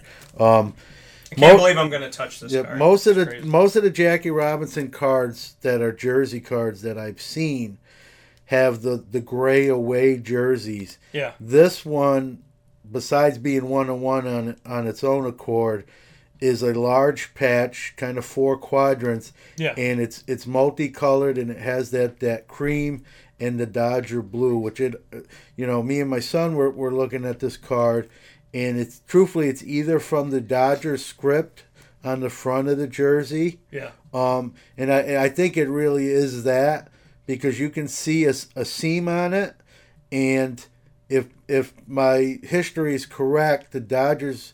I'm not positive, but I don't believe they wore name nameplates on the back of their jerseys. Yeah. So if they didn't, this wouldn't be from a nameplate. So this would probably be from the Dodgers uh, script logo Okay. a- across the front. So I'm, I'll hand it to you. You can take a look at it. It's okay. This is insane. Like I saw, this is one of the pictures that I use in promotion of, of John and Newman Sports Cards coming on the show.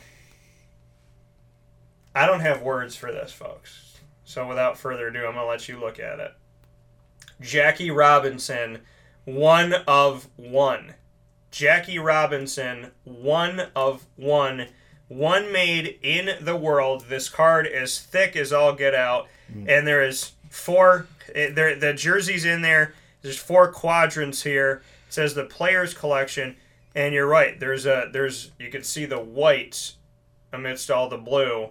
That that's some type of lettering and, and, and writing. Jackie Robinson. It's got Brooklyn on the back. Th- This is guaranteed by Panini. I mean, this th- this card is. th- This is like the writing on it and everything. I was like, this this looks like you know when you go to a country club or a fine Yeah. dining wedding. That it's like this is what you get when you walk into the wedding. Hey, thanks for coming. Here's a piece of history. I mean, look look at this. To give you a little background too on the product, it comes from a product made by Panini called Flawless. Yeah. And for those that some might be familiar with it, for those that aren't, Flawless is what's called a high-end product. It actually comes in a sealed briefcase.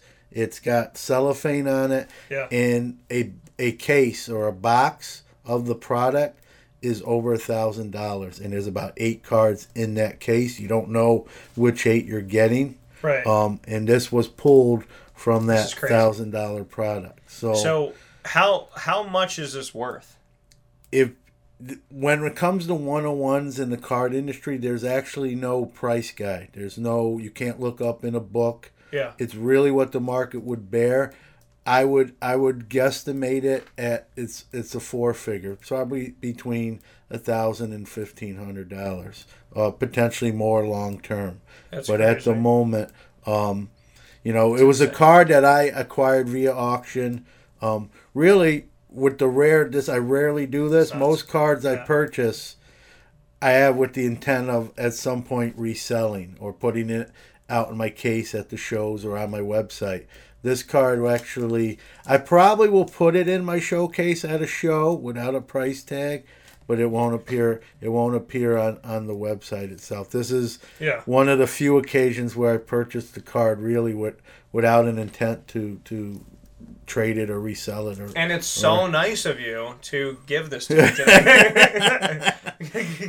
Look at this guy. This this when I saw this card, I damn near passed out looking on the Instagram for Newman Sports Cards. I I literally I, like my heart like I don't even know how to just it's like And- you and- just kind of drop because It's number one. It's Jackie Robinson. Yeah. I mean that. it- Number two. It's it's Jackie Robinson. Yeah, it's a transcendent. And it's a piece of his jersey. It's a transcend a transcendent player that even people who aren't sports fans know the the the human impact that Jackie Robinson had. So Yeah. to think that this this was something he wore, and now you're holding it, or it's at my house, is is. I would you take a Jackie Robinson T-shirt for Miller Lite. I mean, Yeah. it doesn't matter to me what the heck he. But th- I mean, like this is a piece of his game worn. And you got to think about this, folks. Doing a game worn jersey now, they cut off a little patch of the of the numerous jerseys that they Yeah. give the players. Right? They you got a St. Louis Cardinal, cut off a little patch, throw it in a card, and with one jersey, you're making all these patches. It's not easy to procure this, I would think. You know, to No. just go get a Jackie Robinson. No, jersey. and there's some people that aren't big fans of the old time players' uh, uniforms uh, being cut up to make these cards. Um, I understand that point of view, but I will say this: there's there's enough history preserved where there are some, you know, Jackie Robinson jerseys fully intact in museums. Um, and you know, I've I've done this for 30 years. There's really few cards that I I'm in awe awe of myself anymore because I I've seen just about everything. This is one of those cards that even even me are like, Yeah. you know, uh, know how know how special it is. And and I'm originally from Brooklyn, New York, so Yeah. Jackie Robinson. Um, you know, although he unfortunately passed away before I was even born, I know being from Brooklyn and, and, and being a human, you know, I know the impact he had, not just on sports, but, but life. And, you know, Yeah. I'm sure I, I remember doing many kind of reports in school about him. He was kind of my guy. Um, and my dad, also being from Brooklyn, grew up literally going to games at Ebbets Field. So I know the impact, you know, Jackie had Yeah. on him. So it's it's a pretty special card. Actually, uh, you know, I'm going to show it to my dad. Um, he hasn't seen it yet, so you actually saw it before him. So that'll be that'll be kind of a, a cool moment for him. Now, You know, now, now that the card has come to the Wake Up Call Studios, I, like Thanos with the gauntlet, I have to travel with it. So I must. I, I'm gonna go meet your dad, I guess. But how old, how old's dad? I, I gotta do math here. That's how old he is. So let's see here. 40, 62. He's 79. 79 years old. Yeah.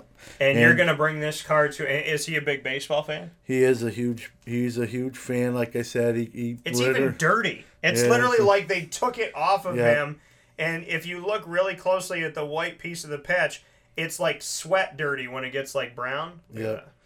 And uh, so he grew up in Ebbets Field, fan of the Dodgers.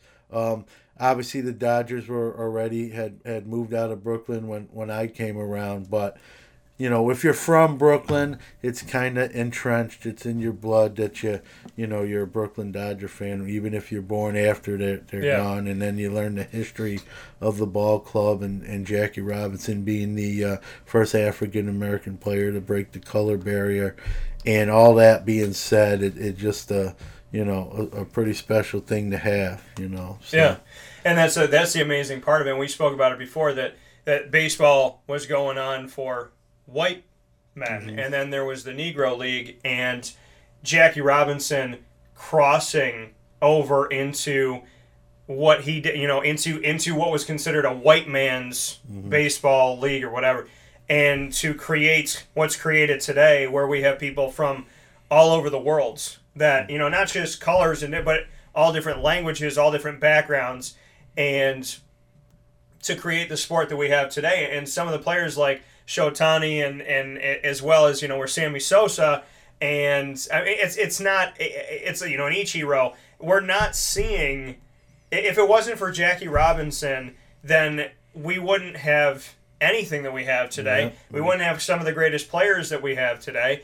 And you know, it's it's just it's it's amazing to say, you know, that if you're coming from the Dominican Republic, thank Jackie Robinson. If you're coming from Japan, thank Jackie Robinson. If you're coming from Guatemala, thank Jackie Robinson. If you're coming from Spain, Italy, wherever, thank Jackie Robinson for this opportunity. It's not just for African American, it was to Mhm. break the barrier on so many different things and, and to shatter it. And it, it's got to mean something to Jackie watching from heaven, saying to this day, there's still Jackie Robinson Day. There's still Yeah. the celebration of everybody wearing number 42.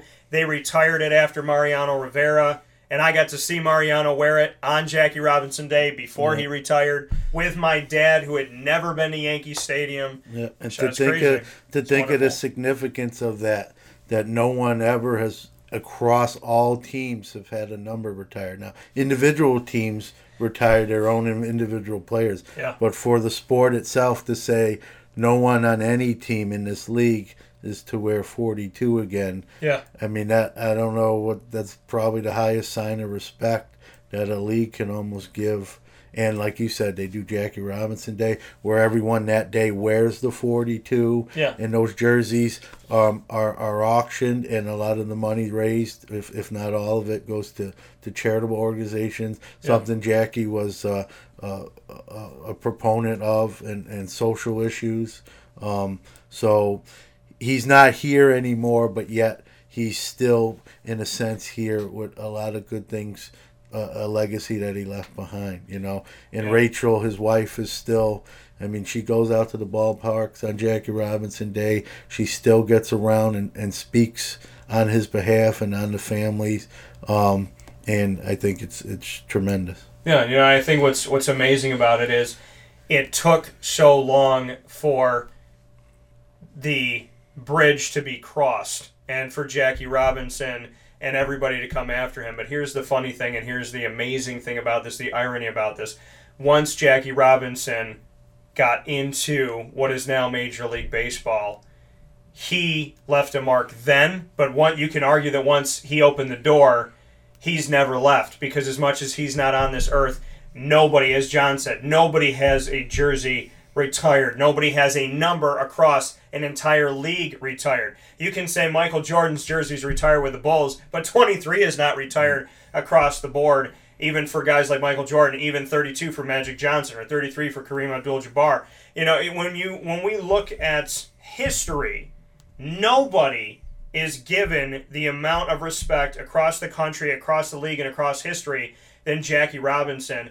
And he, it took, like I said, it took so long to cross that bridge, but once he did, that bridge has been open to everyone, to you, me, and everybody, to John and I, and you, and everyone watching and listening. It's been open. So we can say that Jackie Robinson is just as much a part of the league now as he was the first day you walked Yeah, through More so. because maybe. of because of the jerseys being retired because uh, of, of selling the jerseys doing it everybody wears number 42 nobody has a day there's no barry bonds day hank aaron day babe ruth day there might be things that are done in a community but jackie robinson day everybody wear this number today the number is not available across the country at all and like you said then they're going to donate all those to charity every single year and that's what he was a part of. His wife is still involved. She still speaks on his behalf. She still talks about helping the community, helps the community.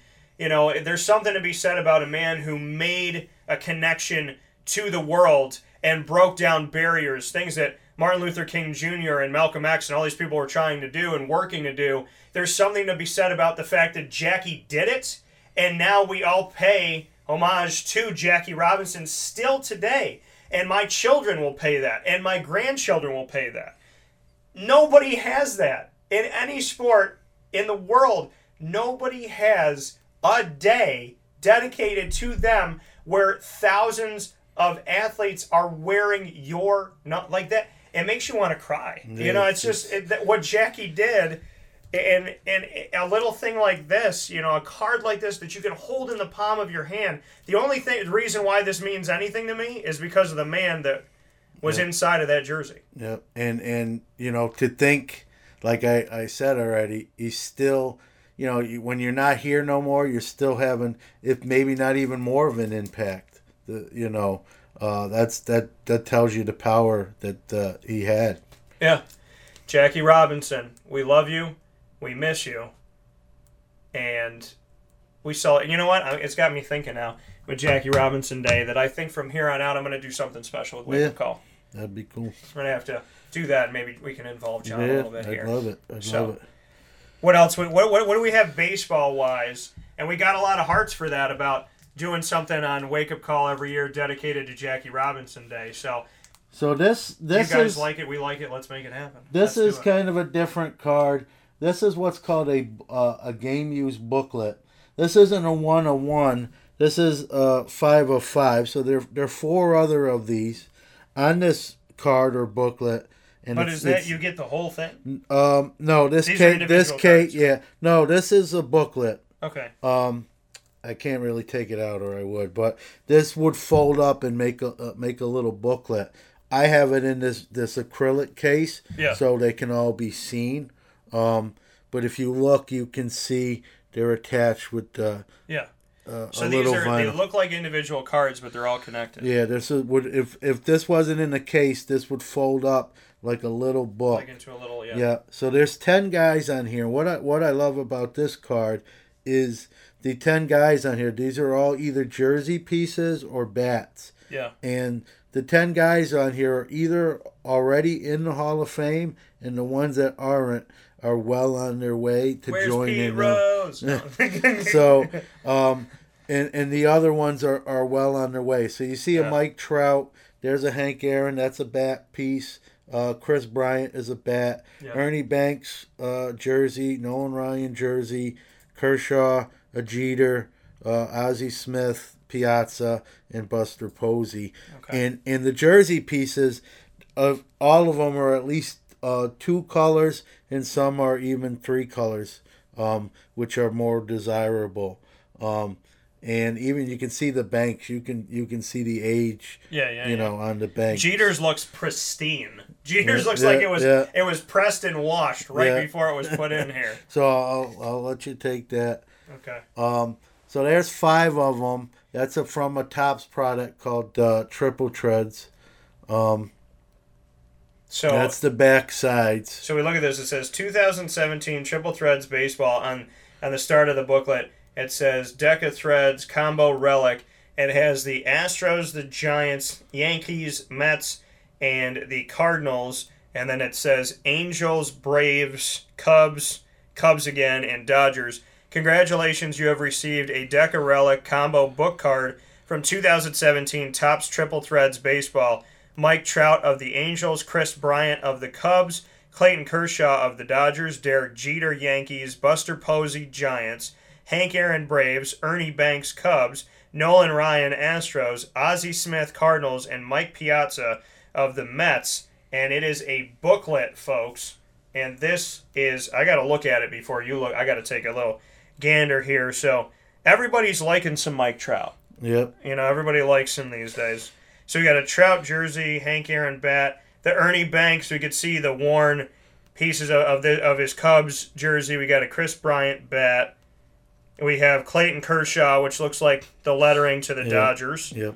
We have Nolan Ryan of the Astros, got a little dark blue up top here. St. Louis is a three color one for Ozzie. Jeter's, like I said, is a pristine white. It looks like he didn't slide this day. Yeah. So, and then we have uh, Buster Posey, nice and dark, Giants color, gray and black, and a Mike Piazza. This is five of five, as John Newman said, and I'm gonna do my best to start. I'm gonna start here. How do I do this here? So I want to show. You know what? I think I can get it all in. Let's see. Let's see what we can do. Can we get it all in? Yeah, we can Yep, get it there all you in. go. So this is called a booklet, and these are some of the greatest ever. One of my favorites of all time, who you saw in the last video. I, I have a, his autograph, Nolan Ryan. Love Nolan Ryan. But this man right here, Mr. Jeter, is it, it- he was like an unspoken favorite player of mine. I didn't say much. I, I went and I got when he was a rookie. I got in school when they used to have the Scholastic Book Fair and all that. I, I got his. I got a poster of him. That's that's a you know it's about it's a good size. You know it's and um, I got that and I had it behind my door and I had a bunch of Yankee stuff. But I was always more of a Jeter fan than A Rod, who went to the Mariner, Mariners at the time. And Jeter just, I always liked him from afar. And now I look for Jeter autographs and this, that, and the other thing. And I'm going to have to go through John for some of this. some of it is outrageous, but Yeah. you know this is Jeter's one of those guys. You didn't. You don't have to be just a Yankee fan. Just he, he had that respect. He went about the game the right way. Played it the right way. The captain, as they call him. Yeah. Um. So when you know, got this, you did you get it all folded up? Uh, yeah, that one. Unfortunately, you know, uh, it would have been nice to actually open a pack and get that. Uh, I didn't get it in, in that fashion. That one I had to purchase. So the person uh, person I purchased it from had to ship it to me, and it actually came in a little plastic case, uh, folded up. Yeah. But what tends to happen is if you keep it folded up, two things. Um, you obviously can't see the cards, Yeah. and that tape that holds that vinyl that holds the cards together will will wear out, and then it Yeah, if you can see it, it's extremely thin. You can see it right here. Yeah, it's, hard to see, but it's what connects each panel to the next one. You can see it right here. And like any book, if you keep opening it up to look at it constantly, those will eventually wear thin Yeah. and then potentially fall apart. So this is a case. I, I don't have the guy's name, but I actually had to special order this case for this type of card. And I was gonna say, where did you get the case? Um, I got found them online from a recommendation from some. I, I kind of posed the question out there: What do you put these deck of booklets in so you don't have them folding up constantly? And someone because uh, it protects the corners of, of Yeah. of the cards on the end here. If you can see it, let me go yeah, right there's here. a there's a space. Yeah, there's a space right here that'll protect it. So if we bring that closer, you see a little opening. and it's acrylic, so um, UV rated and yada Yeah. yada yada. So um, it's one of those cards. Now this one, unlike the Jackie, this one is you know you will see this. Uh, uh, in my case, it's it's priced. It's not cheap as, as Yeah. you can see. Are people Um, buying these? Or like when you buy a pack of triple threat, how much does a pack? a cost? pack of triple threads is is probably um, it's three digits, a hundred to two hundred bucks. How do you Um, know? But like the thing is, can't people kind of feel that well, they get what this card? the way most of these packs are, they're thick to begin with, and there's like five, five or six cards in them. Yeah. Well, if, if you you if like you this, have this in it, stacked. that will be the only thing in it. So it will Yeah. still feel like those five or six It'll cards. feel like a normal pack because Yeah. it'll be like these are all just on Yeah. top of each other. But I I have seen these been opened on like camera, and a lot of times the person open them will will say this feels like a booklet, and sure enough, so it may be a little larger. I've never had the privilege of actually opening Well, one and like getting it, one. it would have so- to be like a jumbo pack, you know what I mean? Because they're how, thicker. how thick this is Yeah. going to be. But they got it, you know. They play with you by putting those like hard plastic into some of the pack, yeah, cards. the dummy cards. Yeah. So here we go again. This is a booklet, folks. This is not five cards. You can't say, "Hey, can I have that one in the middle?" They're I- I- together. It's funny. I'll tell you a funny story. It's funny you mentioned that because I had posted this on one of my social media accounts, and someone someone sent me a message asking how much the Posey and Piazza was. Yeah. and John's like, "Hold on, let me cut it off here. Give me a minute." And then I, I, you know, just having a little fun, I gave them the price for the whole thing. Yeah. And they kind of balked, and I, then I hit them with the, this is all one card, just so you know. Yeah, I mean, you're getting if they want Posey. I mean, it's like, I think it's okay to get Nolan Ryan and Derek Jeter and You know, a lot of Hank uh, Aaron. These guys were pretty. They were pretty good, right? Yeah, They're okay. Yeah, a little bit, a little bit. Mike Trout, he's not bad. Probably in the Hall of Fame. t- There's some people argue he's already a Hall of Famer. Yeah, Mike, Mike Piazza, I don't know, greatest greatest Met ever. And the funny thing with these booklets, there's there's a few of them out there that have some decent players on them, and then there's three or four on them that are not as desirable. The thing that struck me with this one is when you look at all ten of them, like I said, they're Yeah. either already in the hall or uh, headed that way. if I don't like some of the players on it, can I just cut them Yeah, you can, but you you, you, you know. Why would they do that though? I mean, look at this is this is this is a Hall of Fame board. Yeah. Why would they put like random guy over here and random person here? Like yeah, it doesn't make makes any you. sense. I, I, I don't have one like that, or I, I would have brought it with me. But there's there's a few where there's six guys that are that are Hall of Famers, and then four that kind of Yeah. make you scratch your head. you know what they bit. should do? They should do one. They should do one called the Asterix Group, and they should do one for steroids. And they could have like Clement. Let me think here. They could have Clemens They could have Sammy Sosa. They could have Mark McGwire, Barry Bonds, A Romero, Rod, Romero. Romero. We can we can make it all happen. Yeah. So I would love that. Get one like this with ten guys and call it the Asterix Club that are in the Hall of Fame with bats and stuff. Kind of. And That'd be funny. they'll probably do it, so make sure you get some royalties. out- out Yeah, of listen. If you're going to make a group of baseball players that were enhanced by a drug, make sure that not only do you send me one in a case like this, but you you you thank Dan Tortora on the back, Triple Threads. but thanks for the idea, Dan. And there's Appreciate one. it. There's one of these. Obviously, I, I Yeah, don't have it. I would love to own it. I, I don't think I can afford it. There's one of these that has 50 guys, but they're- autographs rather than jersey pieces. In a booklet? Yes. But how do you open it? It's, It's- like it's- all over your floor. Yeah, it's thicker, and it, it's. I'll, I'll see if I can get even like a picture It'd of be like it. a mile long. That's and crazy. it's it's insane. And usually something like that they exist, but those are always one on ones. They don't Yeah, folks, this is this is a card. You don't Yeah. want to believe me, but this is one card. It's called a booklet. Yeah. I didn't know what a booklet was, and now I do. And this is them. And I look forward to the idea that I gave to Triple Threads of the group of. I, we could call it the Juiced Collection. Asterix Collection, Juice Yeah. Collection. We won't let you in the Hall Collection. I think they should do one you, with. could, uh, you could put Pete Rose on there. Well, you know know what I he think they take should do? steroids, but They should do one that's just Pete Rose, all ten, and Yeah. it's bats and jerseys and all this stuff, and they just make the whole thing Pete Rose. I would love it. I got some old Pete Rose cards. Yeah, he's still for all the controversy surrounding him. Yeah. he's actually still pretty collectible. Um, his autograph, unfortunately, is not worth much. You can get a Pete Rose autograph cards, a, a certified one. Yeah. it's they go for like 20, 30 bucks top. Sometimes you can get them even for less than that. The problem is he's every week he's somewhere just signing a million autographs. So Right, right. he's kind of watered the market down.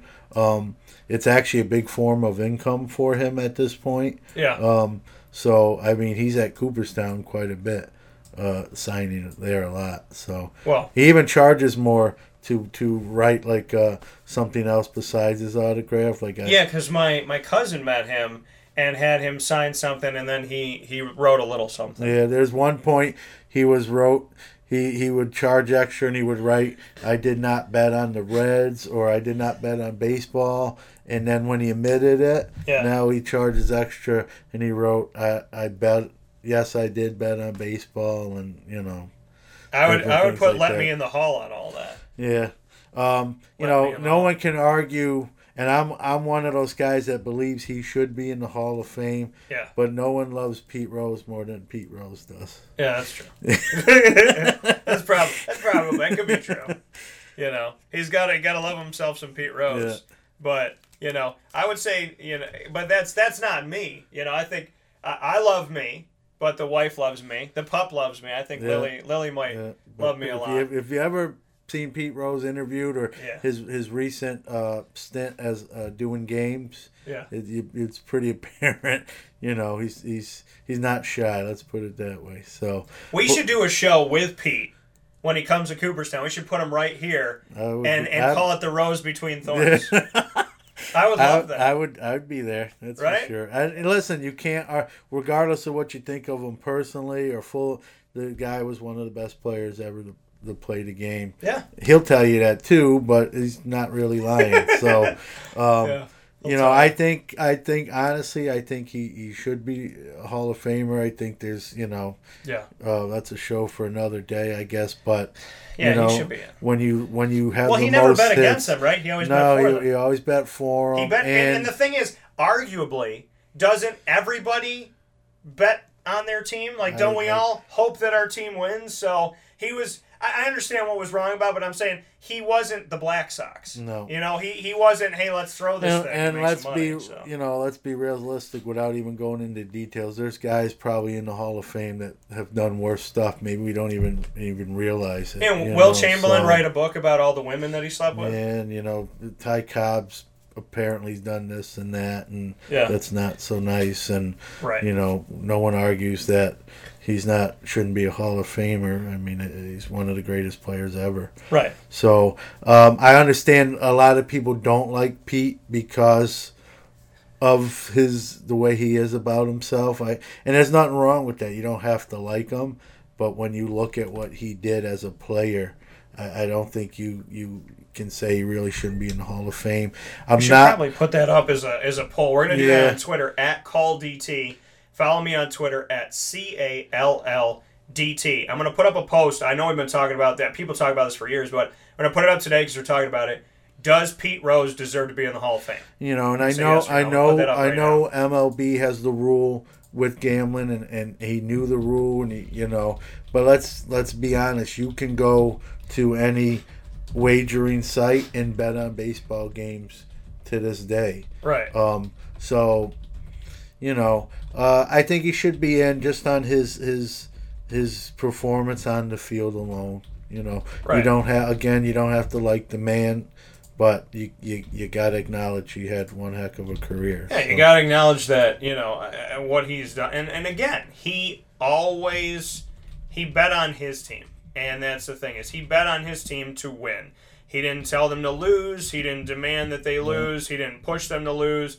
And you know, I think that that's it, it- it's it's not right to do it. But like you said, people are betting all the time. People are doing whatever they want with this. You know, that's how that's how Vegas and he, stays and open. you know he got you know he, he- in a way you know I, I I'm of the belief he did get punished. He kind of served that punishment, and you know it's been long enough. What I have what I have a feeling may happen, Dan, is they might actually wait till he passes away. Unfortunately, Yeah, and then let him in. and then let him in. But I don't know. To me, that's kind of you know if you're gonna put him in, put him in and, and be done with it. Right. You But that's the thing. It's it's just like Jim Boeheim's losses. I or wins. I think they'll give him back 101 wins when he Yeah, I passes mean, away. how do you uh, how do you say those didn't happen when everyone saw it? You know, what I and how do you say the losses happened but the wins didn't? Yeah, How do you affect the I never understood how they can take away wins and that game didn't Right. didn't happen. And So on in a year that the team was like 31 and 4 or whatever, it says 0 and 4. On the years that they were 27 and, and 11, it says if I bought 11. tickets for any of those games, I would kind of want my money back since Well, the game my- didn't occur. Right, and here's my question. I spent a lot of money to cover the Final Four in the national championship in 2013. If Louisville didn't win it and it didn't happen, I want reimbursement Yeah. for the taxis, for my airfare, for the hotel, for food. I want it all back. Because if I was, if it didn't happen, and hence I was never there, Yeah. why did I pay for it? I agree with you. I just, I, you want to pun. I, I understand there has to be punishment, but I don't think you can just erase history that easy. I think Yeah. it's it's, and I don't think people, especially the general public, acknowledge it. Even I, I don't even I don't even think people who don't like Boeheim won't even uh, take those wins away. I think that's just from the establishment, you know. And what if I'm not mistaken, they gave Paterno his wins back. Yeah, they did. So After he allegedly, potentially had hidden a child abuser Yeah. for years And in I- his staff. I haven't seen They, it. he died and they replenished his win. I haven't seen the the the, the new Paterno uh, movie Oh, that's on. HBO with Pacino. and it'll make you think. Yeah, and uh, if it's accurate behind the scenes, they're saying it's it'll- worse. If it's true, they're saying it's worse for Paterno than, Oh than God. initially if we thought. if so what you see in the movie Paterno, played by Al Pacino, if you watch, which by the way, Al Pacino should play Rick Pitino because he looks like him, but if you watch Paterno and you see that on HBO. Number one, it's probably it's going to make you think a lot. It's going to make you cry. I spent like a half an hour talking about the case the day after on the show because after I watched, I wanted to go look things up, and I followed the timeline. There's still things going on legally in 2018 right now. Yeah, and crazy. and you know with that stuff, if you want to pu- uh, punish the institution, take scholarships away, fine them millions of dollars or a monetary fee, I, I understand that, but to take wins away that that happened, Yeah. I don't I don't think you can you can revisit history and rewrite history like that. No, I don't think you can rewrite history, but you know, there's a bunch of children out there that would wish their history was never written Yeah, that way. I agree. I agree, and I'm not. I'm not trying to. Obviously, that that's a horrible, tragic uh, situation. It's awful. You know, and and that's where the, the lawsuits come in and, and, and the monetary stuff. But Right. to And just they- say they- games didn't happen, those Yeah. players were on the field, And the those players people were in the yep, those people were in the stands. They they know the outcome of the game. Um, I think that's separate from unfortunately the, the tragedy that, that happened behind the scenes. Yeah. So, with that being said, we're gonna we're gonna take a step aside here on video, and you're gonna hear on mixlr.com backslash wake up call DT a fast break. For everybody watching on video, grab your friends, family, coworkers, colleagues, sports cards, and sports fans alike, and have you all join us for our next video. So we're to take a fast break on MixLR, and then we're going to shoot another video in studio here in just a moment. So follow us over on Facebook and stay with us on mixlr.com backslash wake up call DT. This is a wake up call, fast break. Gear up with the real deal at Dreissig Apparel, creating what people are going to see and learn about you before they even meet you. Gear up for what you need for your team, business, or event. To look professional, look good, and feel good, outfit yourself at DreissigApparel.com. That's D R E I S S I G Apparel.com. The only place to gear up with the real deal. Utica Pizza Company spells family. Your family, my family, their family. The recipes that they have shared with each other throughout the years and have now been so gracious to share them with us. I can sit here and talk with you about all the great things that are on the menu. We'd be here forever. So let me say this Utica Pizza Company is second to none. And now you can bring it home with you and you can dine in in the restaurant. UticaPizzaCompany.com will give you all the information that you need. And let me say, these Utica greens, they're the best. Utica Pizza Company. Call them and place your order at 315 214 3060. That's 315 214 3060. Families break bread at Utica Pizza Company.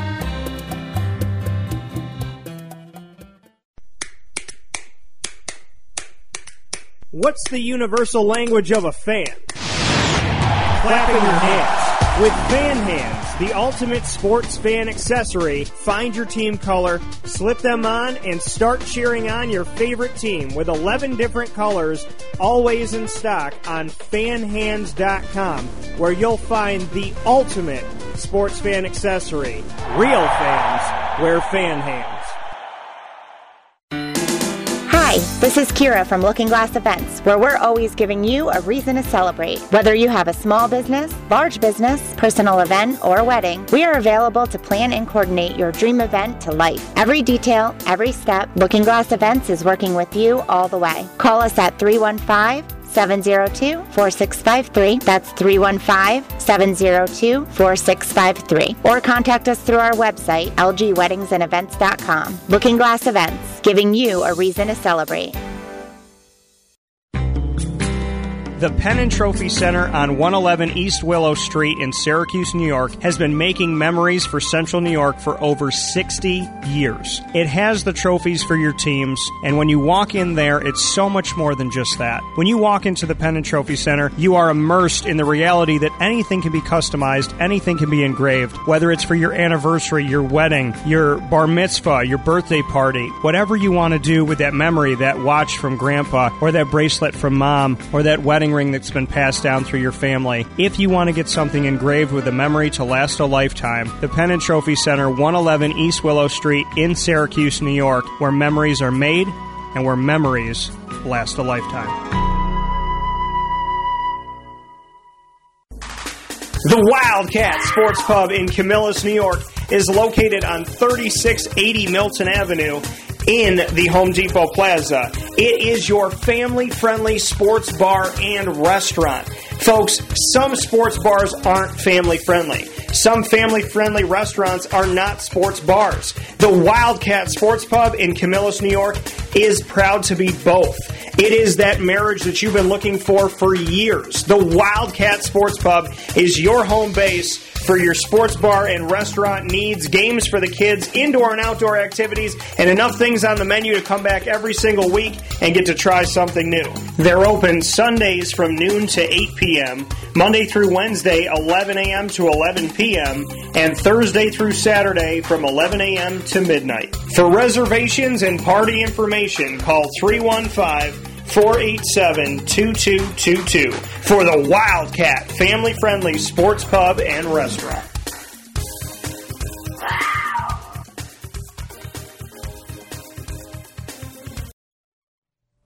Welcome back here to Wake Up Call with Dan Tortora on wakeupcalldt.com, your one stop sports shop, and on mixlr.com backslash wakeupcalldt, and on Facebook Live, Wake Up Call with Dan Tortora with Newman Sports Cards. Of course, myself, Dan Tortora, and of Newman Sports Cards, the owner and operator, John Newman. I want to call you like John C. Newman the Third. I don't know. I, I like the way it sounds. It's got a ring to it. Uh, you can call me anything. Just don't call me late for dinner. There you go.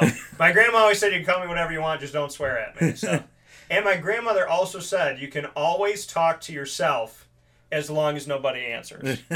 I answered though. That's the problem. well, and, and then my wife said she goes, "What if you talk to yourself and eh, oh no, who was somebody said this to me? They said if you talk to yourself and then you say to yourself." What did you say? That's a problem too if you're not listening. That I haven't done yet, Yeah, but you- maybe maybe so, my head is so when you speak to yourself, you hear yourself. Yeah. Okay, well that's good. We got we got somewhere. We've connected the threads. And speaking of the threads, we've had some cool threads come through here in this sports card sports show bonding that we have. When John Newman's in the building, we're on video and we're also live on mixlr.com backslash wake up call DT awesome viewership on all of our videos. And if you have questions about cards if you're interested in a card we have we have many a card here folks. We have lots of things going on here. So if you have cards you're interested in and if you have questions on the industry you know we're here for that. And because i speak on football a lot and spend a lot of time on the nfl we're going to get to that in a minute and we're going to discuss the why defensive players aren't that sought after, why their cards aren't worth that much, why their jersey cards and their relic stuff and their autographs are not priced as high. We'll talk about the hype of the NFL draft picks right now, a week after how people are running to eBay and to websites and whatnot to go buy this stuff up. I've experienced this personally, and I'm, I'm sure that, John, you're, you're getting a feel for this as well. So we're going to discuss all of that in the connection of the NFL draft and what it's done to the sports card industry in the here and now. But before we go there, John has some more goodies from the baseball world, and he's already given me the Jackie Robinson. He's given me more stuff today, so we're going to check this out. So I, I brought someone that that local SU, uh, Syracuse people, um, a name probably are, are familiar with, and I think a lot of local people are fans of them. This is um, if you if you're in the hobby, or if you're not, you, you hear a term called RPA, Yeah. and what RPA is short for is Rookie Patch Auto, and it's a rookie card that's produced with a patch and an autograph. They're usually highly sought after, obviously, especially if the player is, is significant and good. So the one I brought here is an RPA. Um, it's Trea Turner, who played obviously uh, with the Syracuse Chiefs on his way up uh, to to the Nationals, where he is uh, now. Uh, one of the uh, one of the better players in the league. You know, steals bases, some power, bats around 300. And and I'm a Mets guy, but I have to admit I'm kind of a, a Trea Turner fan. Yeah. You know, uh, except when he plays the Mets. But uh, uh, uh, I do like him. He's he's a, a, a very good player. I, I watched him obviously when he was here with the Chiefs. And this is a, an RPA of his. It's a three color patch. Numbered to 49 out of a product called National Treasures, which is a another high end product. So Yeah. I'll, uh, I'll hand that off to you. So this is different from RPI, which NCAA selection committee says they care about, but if it's Syracuse, they don't. So the RPI is a little bit different, and the RPA rookie patch auto. And I'm, I'm thankful to have some of these. I think I have before I show this really Yeah. quick. I know that I have. I showed this last time. Rookie patch auto, Leonard Fournette. Forget the price there. That was a nice sale. It's worth a lot more than that to me. But this is a this is actually more. It's rookie patch auto refractor. Yeah. So there's a lot going on with Leonard Fournette and this this little doozy of a card. But the one that my, that uh, John's talking about here is Trea Turner, It is. I love the three color patches, but they're Yeah. when you go to buy them, there's so much. Like people Yeah. want. They, it's almost like they add another ten bucks onto the Yeah, value. there's a premium to them. So this is a 33 of 49 in the world. It is a very nice signature. I like it. If he was my doctor, I'd trust him. That's a nice little doctor signature. But yeah, Trea Turner rookie card.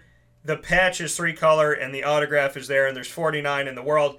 And Trea Turner played for that team that you know called the Syracuse Chiefs, who used to be the AAA farm team of the Nationals, and now they are the AAA team of the New York Mets. And the New York Mets, it's a little bit different here. Now the New York Mets own this franchise, so it's a different feel. There's there's not a local ownership. This is you know it used to be that it was it was owned by the Simone family. Then it went to you know another group that had them in, in the Samoro family, and now the Mets have taken over AAA in Syracuse.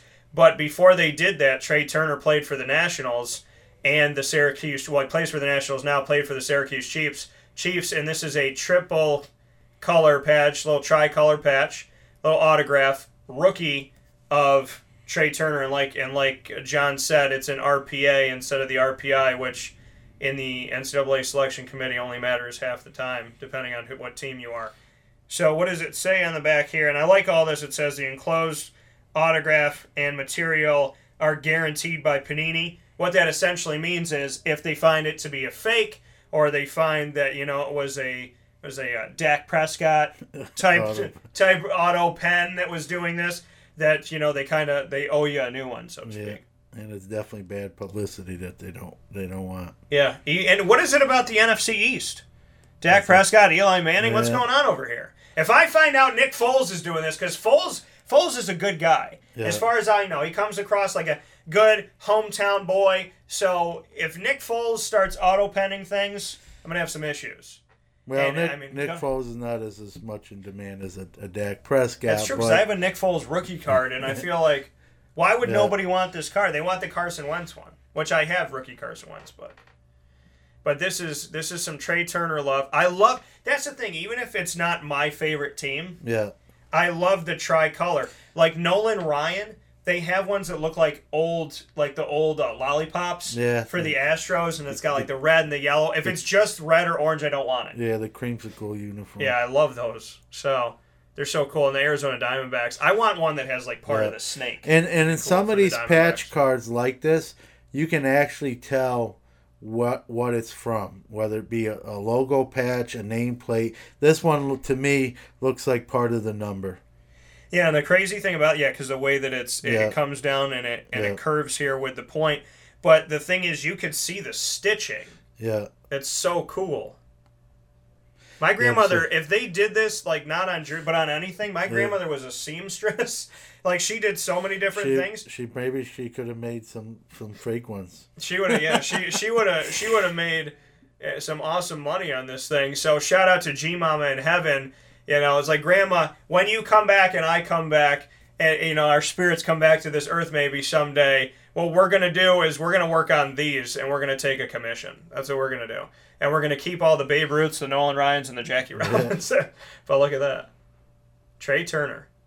I love that, and that's the thing though. It's like I'm not a Nationals fan, but this is such a cool looking. Yep, yep. I'm gonna give that back to you.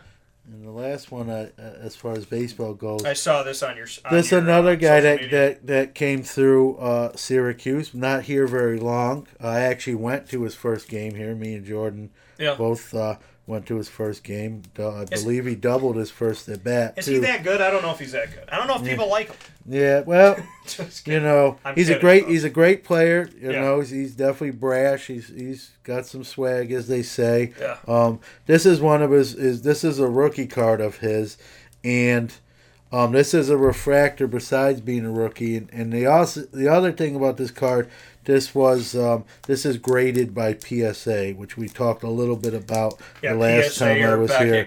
Yeah, where you send the card in, um, and they they uh, will will look at it under you know lighting and, and magnification, and then assign it a grade, slab it, and then send it back to you. Yeah. Um, this card I didn't personally have graded. I bought it already graded. Yeah. Um, I actually just got a submission to Beckett graded back where I did very well with 26 cards um, I sent in. And I've I've graded cards probably now for 10, 15 years since Beckett really started grading. Yeah. And early on, I wish I knew early on what I know now. It's one of those deals because I sent some stuff in on those early submissions that what knowing what I do now, I probably would have never sent them. Yeah. Um, you know, so this is a, a, a graded uh, Bryce Harper Bowman Chrome Prospects uh, refractor rookie, which got a nine out of ten from some PSA.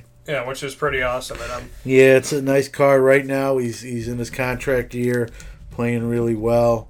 Um, you know, hitting home runs every other day. So uh, he's going to get paid. Probably not in Washington. You know, let the debate begin where he winds up. I've heard the Cubs. I've heard the Yankees, which I hope not. yeah. Uh, if he goes to the Yankees and having Judge and oh my God, yeah, Harper, I don't know how insane. they'll be paying some serious uh, luxury tax penalties.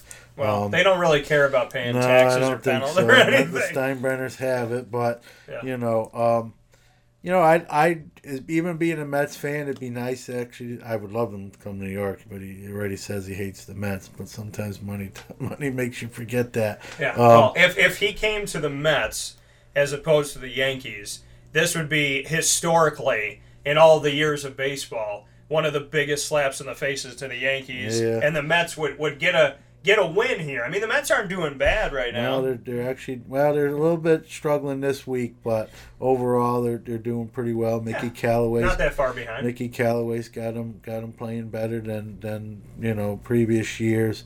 Um, yeah. we'll There's see. a team called the Diamondbacks doing okay too. Yeah, yeah. The Wilpons don't like to pay people, so I, I don't look for Harper Harper Mets jerseys in the in the Mets pro shop any, any anytime Yeah. soon. But If I had a guy like like Bryce Harper, I think I would be uh, I would be willing to look at what the payment would be. Yeah, he's. I, I, I foresee him probably being the highest, being the next highest paid player in, in the game. I think. Yeah. I think he knows it. You know, it's just a matter where who's going to pay it and Right. where, where he winds up. Well, it's a good it's a good place to be in for him, but Yeah. it's uh it's it's interesting here how I mean anytime a player gets really really good and then they come up to the end of their contract, everybody says, "Well, they'll be a Yankee now or a Yankee later." Yeah. And it would be it would be nice for baseball to see him go somewhere else, but for the Yankee fans, the rich get richer. So this is a mint. It is graded number nine. It is a Bowman Chrome. I always liked Chrome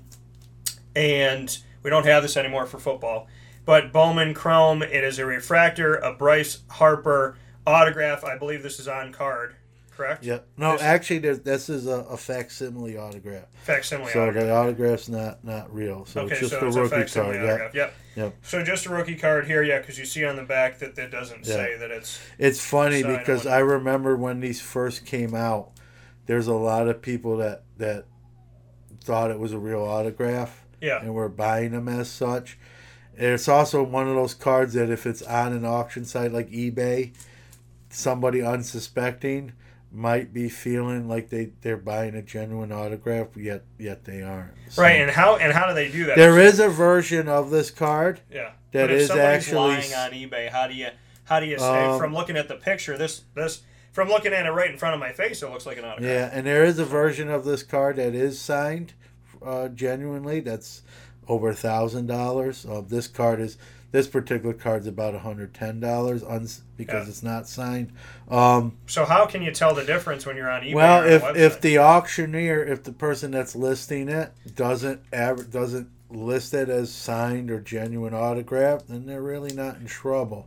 Right. If they list the auction as autograph, It's an auto card. yeah, and then the person buys it and it's not, then then they can they have a case to to re, re uh, refund them, uh, get their money refunded. Yeah, but this is I mean this is still it's a it's a it's a it's a mint What- here. It's number nine, and it's a Bryce Harper rookie refractor. Yeah, what unf- I love this card, and and and Topps does I've this with this their before. Bowman product. They made this autograph look so so genuine, even though it's a facsimile.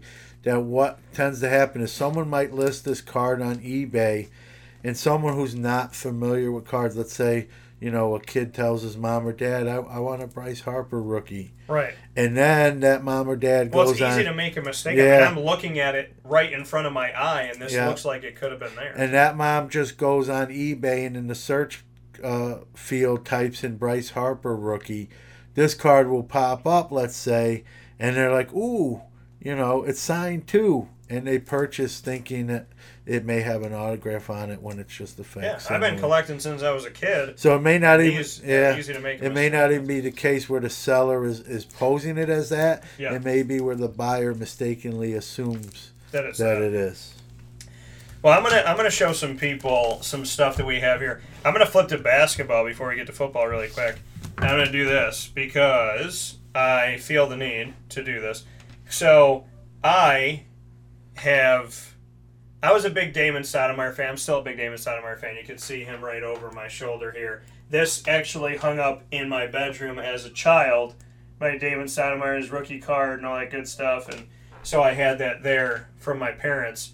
So I believe I had this card and I traded it away. And I'm big about you know the the connection to some of these in my in my private collection. That I don't care if it's worth seventy five cents, but when I lose a card, when I trade a card away or something like that, or maybe the card gets messed up. This is one that I believe I traded away, and I just really wanted it back, new edition. So this is Topps Gallery, Gallery. and these cards were. I mean, the cards that were made for basketball when I was a kid, I like a lot more than the ones now. Yeah. That Topps Gallery product, they make obviously baseball. They did football when they were licensed. Yeah. The, the I love the Gallery product. They're they're, they're glo- those glossy cards, and They're because thicker. of their gallery up, they're thicker, and they're usually close up headshots where you, you kind of see the person more up close. Yeah, this looks like an Olan Mills picture of David Yeah. Stoudamire. looks like you took it at J.C. Penney's, and I love it. and so a lot of people like the gallery cards because they're they're more of a less in action and more of a, a personable where you get to see the player. And then this one is one that I got. This is a this is a Damon Stoudamire card, and it's uh, Premier Prospects. This is one of my favorite cards that I own because it actually looks like there's like grooves in it and whatnot, and so you could see it. I got another one of these because the one that I had with the Damon Stoudamire cards, I constantly was taking them in and out of the plastic because I love Damon Stoudamire and I and I he's my you know he's my favorite player and in history and I'm a big Steph Curry fan now, but I, you know I'm a big Damon Stoudamire fan historically ever since you know him coming from Arizona to the Raptors. So this was a case where I have this card. I saw this card online for like 75 cents and I bought it because I had played with my card so much that I had messed up, you know, the Yeah, edges and the cards. So there's little white marks.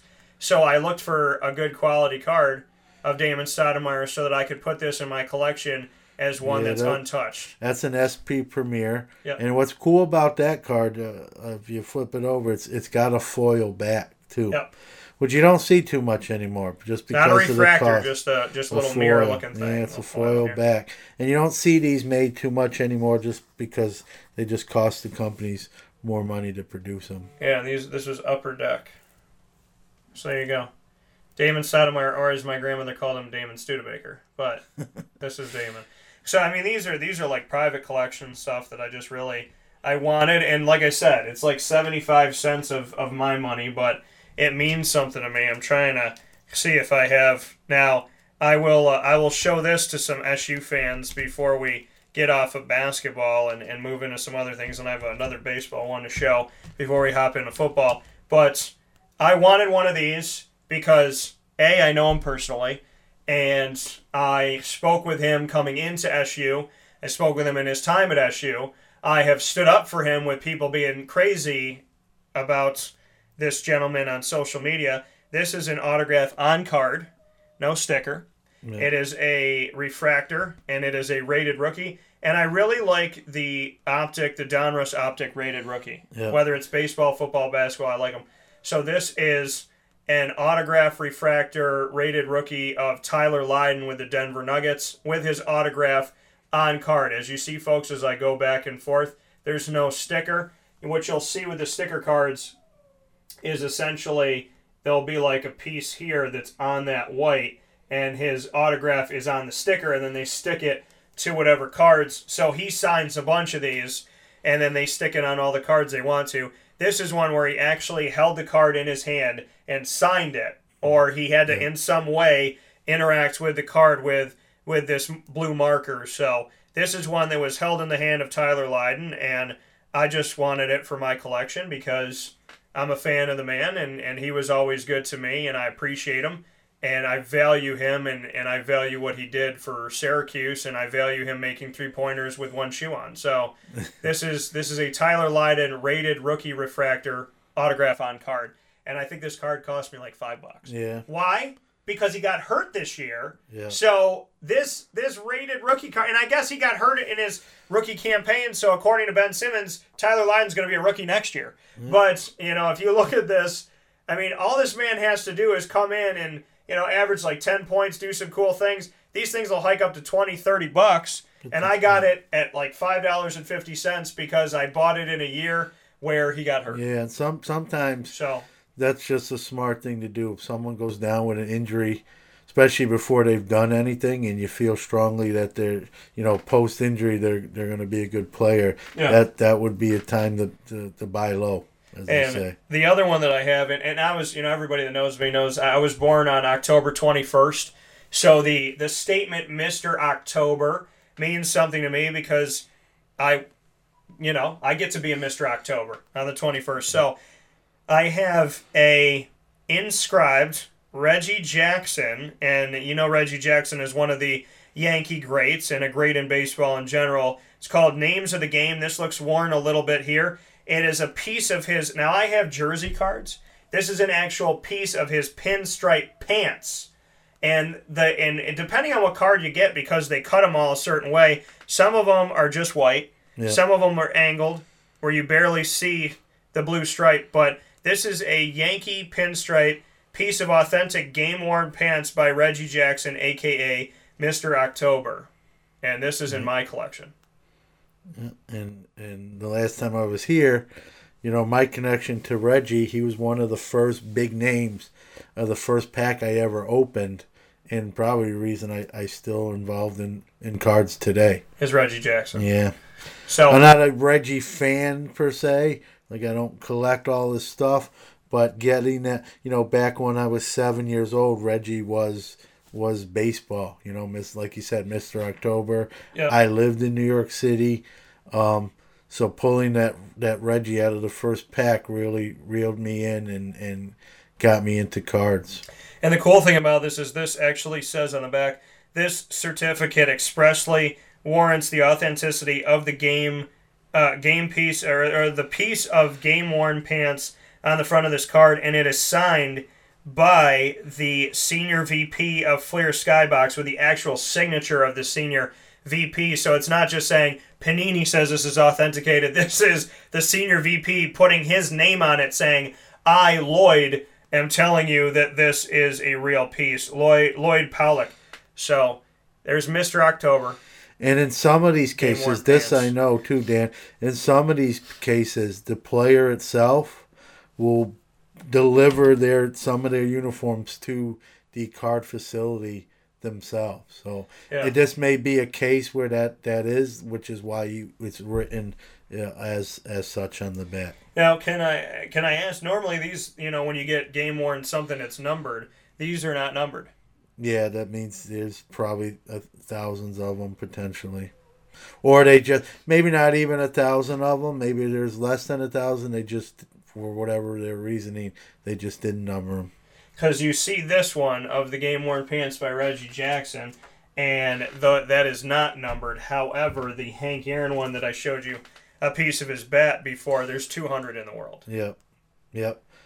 I It's- love this card. Like literally after you left, I was like, I need to have a bat card, Yeah, and I went and found a bat Mm. card. And you were on vacation, so I didn't want to bother you. That's but all right. I'm gonna have to buy bat cards from you now. Yeah. But yeah, this is once again my Hank Aaron bat card. yep. And, I uh, like, and the bat looks so nice. It looks like fresh you, cut wood. yeah, you look at that card and you you wonder what did what did that bat where that that cut is from do? You know, what kind of signet did it hit a home Oh, run? it's like- if it's Did Hank win Aaron, it did something good. I would I would assume so. Yes. So we're going to get into football now and how rookies are treated.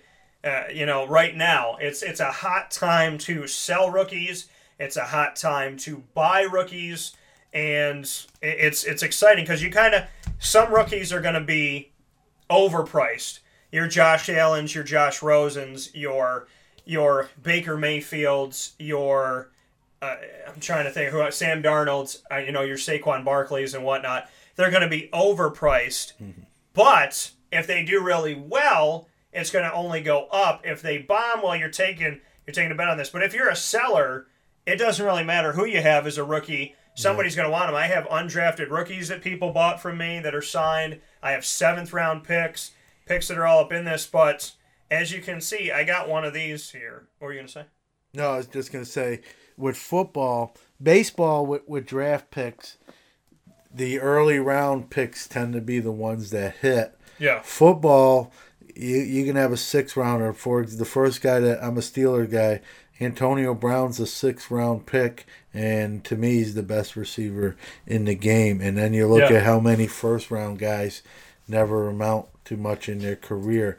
So football is kind of a riskier sport to pros what we, we term as prospecting in Right. because as you just stated you you can spend hundreds of dollars let's say on a Josh Rosen autograph rookie and if his career doesn't pan out that you'll see that years later for five ten bucks in a bargain bin Right. somewhere. So I rolled the dice on, on this guy. I think I spent six bucks, six fifty on it. Mike Hughes. Now I cover the American Athletic and the ACC very heavily, as you all know, from the teleconferences to going on site to their media days to during the season. And you know, Mike Hughes is somebody I got to see with his teammates, Central Florida play. This is a sticker, so it's not an on card; it's on the sticker, and then the sticker put on the card. But this is from Panini, Mike Hughes and a corner here, high draft pick. And you know his cards are anywhere from six bucks to five bucks to a dollar to twenty bucks, whatever it may be. But he's one of the guys. He's a defensive player. Yeah. So I buy it for six. He might be six even if he plays well. Yeah. Why are defensive players so disrespected, like a like a Mike Hughes, to say, okay, if he has a phenomenal season, right? Let's say he gets six interceptions. Let's say you know he has I don't know sixty tackles, and let's say that his team goes to the playoffs. Josh Rosen could win seven games with Arizona, and his is going to be higher than this. Why are why are the defensive players so disrespected? Uh, I th- I think the the obvious reason is you know everyone's in love with the, the swagger, the touchdowns, and Yeah. defenders. You know sacks, interceptions. While those win ball games, it's you know everyone wants to score touchdowns. Everyone wants to be, you know, when you're that kid in your your, your backyard playing. Yeah. You know, you throw that ball up to yourself to catch a, a touchdown in the end zone. No one ever, you know, uh, dives and pretends they're sacking the quarterback to end the game and, and win it that way. So I think it's just uh, sexier to for offensive players to, to score touchdowns, Yeah. be a quarterback, you know. Um, you know, uh, I I don't I don't necessarily agree with it. I think you know I'm a I'm a guy that coached defensive uh, side of the ball in high school, so I know how important defense is. You look at a guy like Joey Bosa, Luke Kuechly. These guys are are franchise type defensive ball players, but yet their cards pale in comparisons to offensive counterparts on their same team that in in real life get paid less and maybe are less valuable to the team, but on the cardboard uh, aspect, it's the opposite. Yeah. Um, and I think it's just people people fall in love with the, the touchdown makers Yeah. rather than the difference makers on the That- other side the of the ball. Yeah. So I want to show everybody these are the Panini contenders. I'm, I'm a fan of Panini contenders. These are, as you can see, for anybody, you know, speaking with Harold Landry earlier on in today's show, he's a Titan. Who are these? These are the Jaguars. These are the Jaguars' first round pick, second round pick, and third round pick. Now, this card, speaking of defensive players getting disrespected, Taven Bryan out of Florida, he makes eight. But Dante Fowler, they didn't pick up his option, so we'll see on Dante Fowler. But right now, eight players, the, the stacked defensive line of the best defense, arguably, in the country in the NFL of 32 teams. Taven Bryan, this autograph card, and this is a sticker on there, so it's it's not on card, it's a sticker from Panini Contenders. Taven Bryan, drafted first round by the Jacksonville Jaguars. This card cost me about two dollars. Yep. Okay. Yep. In comparison, DJ Chark on card signature, as you can see, he actually signed over the dotted line with the D. Yep. This is an on card signature by DJ Chark, so a little difference here. I think you can I think you can see here the you can see the sticker where you see the line and then the other line. Here there are no lines because it's an on card signature. DJ Chark. So first round Taven Bryan, right? First round, two bucks. DJ Chark, bidding war, $21.75 for DJ Chark, the second round pick by the Jaguars, offensive player. Third round, steal. I said the Jaguars needed a safety because they got AJ Bouye at corner on one side. They got Jalen Ramsey corner on the other side. We know that Barry Church isn't going to play football forever. This is a sticker on on on the card, so not a strictly on card one. Ronnie Harrison from Alabama, third round draft pick. A lot of people calling this a potential steal for the Jaguars. Speaking of steel, I thought it was going to be a stealer. Is everything I read. There you go. You were hoping he would be a Yeah, stealer. so- Everything I read said that if he was there at 28, they were taking him, and he was, and they didn't take him. So So how about this? Let's let's let's go here. I'm gonna go left to right, so I got to go opposite. So these are your Jacksonville Jaguars first, second, and third round picks. We have Taven Bryan, which I got this autograph for about two bucks.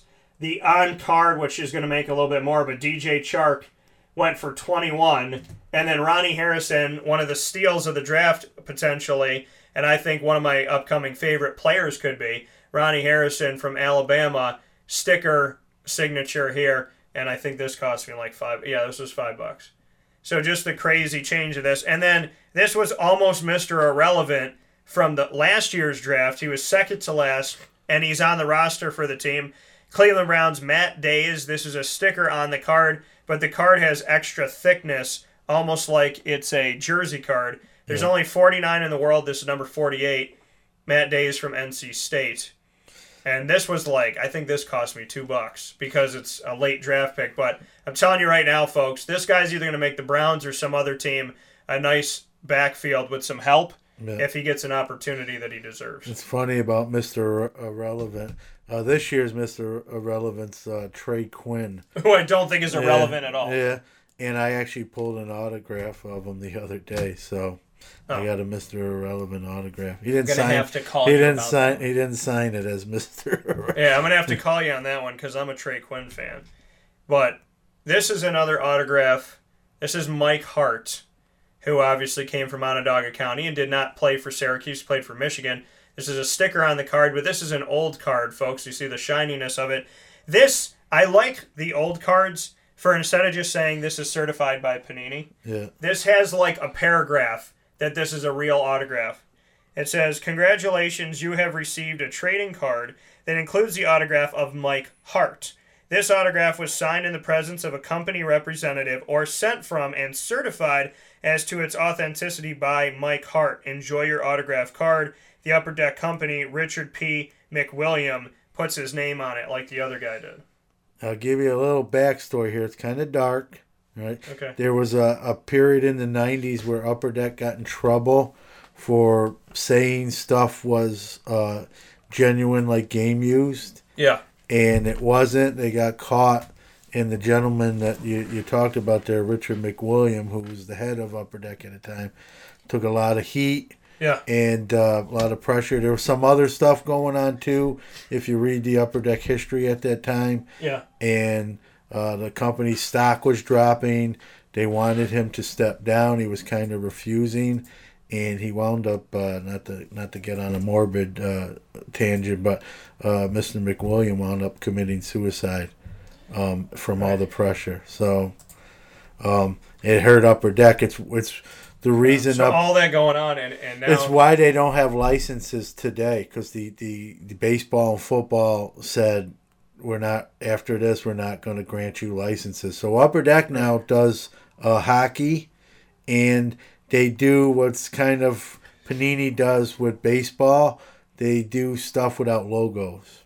Yeah, so and he's on the back of this now. Yeah. which is I mean it's crazy because I didn't know that story, but that is yeah, yeah. you so know a little little bit of of of baseball history, of and now it's uh, like- sport card CEO demise. You know, Right. Pretty dark, pretty dark stuff, but true. You know. My last one to show you, uh, as of right now, before we, we go to John's collection of Newman sports cards here on Wake Up Call with Dan Tortora, is that uh, another guy that I covered. This is a rookie card. This is this is an RPA, rookie patch auto. So this is a rookie card with a signature not on card but on the sticker because it goes over his jersey, and then uh, a pretty nice piece of his home jersey.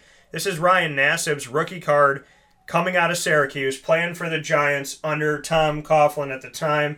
He had, and so we have the blue patch, we have his autograph, and it's a rookie card, numbered at 299 in the world.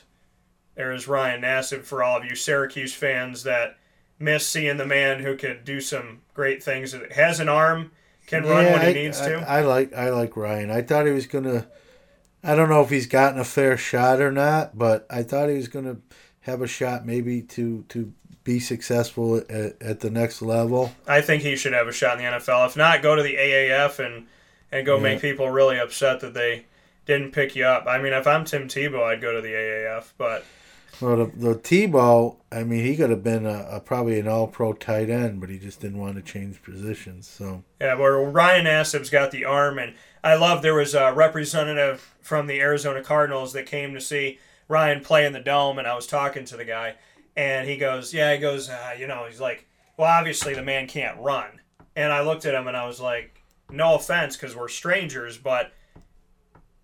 have you watched him play? And of course, he left at halftime. And Ryan needs seven yards, he gets nine. Ryan needs seven, he gets seven. Ryan needs seven, he gets eight. But he is more than capable of running for the first down and not your traditional pocket passer. He also knows how to deal with a no huddle offense and a hurry up. And he's, you know, I mean, I wanted this card because I wanted it. And if somebody wants it someday, I'm willing to let go of it. But I just respect Ryan. And I really, really hope that this man is going to get an Yeah. opportunity. I would love the Broncos to say, go behind Case Keenum and learn a little bit here. yeah, I Give him a shot. I'm a season ticket holder for SU football, so I I, love to see I, him I, I watched him play all the time. I like I said, I thought he was gonna, you know, I don't think he's actually been given really a, a fair shake. He hasn't. Um, so it'd be nice. Maybe he can wind up somewhere, you know, even if it's a, obviously as a backup, but where where he might get to see the field, or they they'll recognize how talented he actually is. Yeah, absolutely.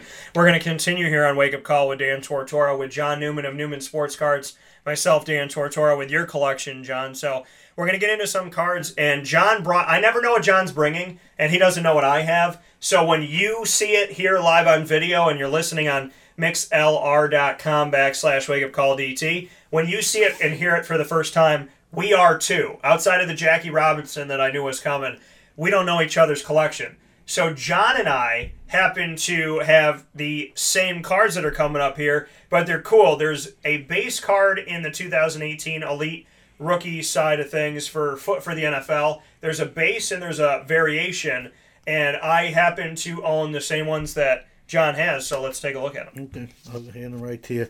This is out of the uh, new Panini uh, Panini Elite uh, College Draft pick. So Yep. these are all the guys that were obviously in the draft. Um, the one thing I like about these is um, if you can find it, like you were saying, people are going to the stores and just buying these up and clearing the shelves out. Yeah, But I had to wait over a week, and then and then I went and bought a bunch at Target because Target was the only one in Central New York Yeah. that had the the twenty card packs, not Yeah. the normal packs, And which you pretty much get an autograph in every one of them. Yeah, and the other nice thing about these as well is pretty much per pack, you're getting at least one, if not more than one, of, of, of a lot of these first round big name guys, the Oh, yeah. Barkleys, Rosen, Allens, Mayfields, uh, those type guys. So, um, and the and the cards are sharp looking in, in, in my opinion. So these well. are these are the base variations of Saquon Barkley, which I have. Josh Rosen, which I also have here. John and I have these. Josh Allen, Buffalo Bills fans, and then I just pulled the Baker Mayfield one, and I I'm trying to think. Do I have the Darnold? I don't have the Darnold, but I pulled uh, like Derwin James Yeah. and Saquon Barkley, Josh Rosen, Josh Allen. Just got the Baker Mayfield. The crazy thing about it is a lot of these packs. What they do is it's if you they have the packs that are like dedicated to a player. I feel like so. At least the ones I open because I had the Josh Allen where I pulled the Josh Allen variation, which is this. The other Josh Allen where he's throwing the ball and pointing Yeah. with, with a white jersey on, and then I got an insert of Josh Allen. Yeah. So there's there's a bunch of these where you get like the Baker Mayfield at the top of the deck, and then you get your autograph and you're flipping through and you get the other variation. So I have a lot of packs that I open where I got the cards and the variation of multiple players Yeah. where they're dedicating to one. So it's not like I got Saquon, opened three more packs, and got the other one. Sometimes that happens, but I've been able to get some really cool packs where I'm getting the variation and the base in the same pack, and I got used to it, like with Allen and Rosen especially, and then with Saquon, and and, and I'm selling these. I'm getting rid of some of these, and, and John's obviously got these as well to give you the variations. And just so you know, folks, we're looking at two potential franchise quarterbacks, and we are obviously looking at potentially the greatest 2018 draft pick right here. We're looking at a guy that could make his hay for the next eight to ten years in the NFL. Yeah, I, I'm Saquon a Barkley. am a Steeler fan, but Rookie I card. think I'm a I'm a Barkley believer. I think he's he's the next run, big running back. Yeah, I, I like league. I like Saquon Barkley. I am a I am a fan of Saquon for sure. So what else do we have here? What else we got going? Um, this is the other product. Um, that's uh, so the Elite, which I bought a lot of, contenders I haven't bought. Same company, Panini again. This is the contenders. This is a little more of a, a pricier product. Did uh, you buy these ones that yeah, you? The, okay. Yeah, this these are out of packs. These are packs I opened where I where I got the autos. Yeah, see, mine were bought individually of these. I have not opened a Panini contender from this year, but I bought actual boxes Yeah. last year of the Panini contenders. Yep. So these are these are these are sharp too. Pan- you know, love them or hate them, Panini does make some some really nice looking products.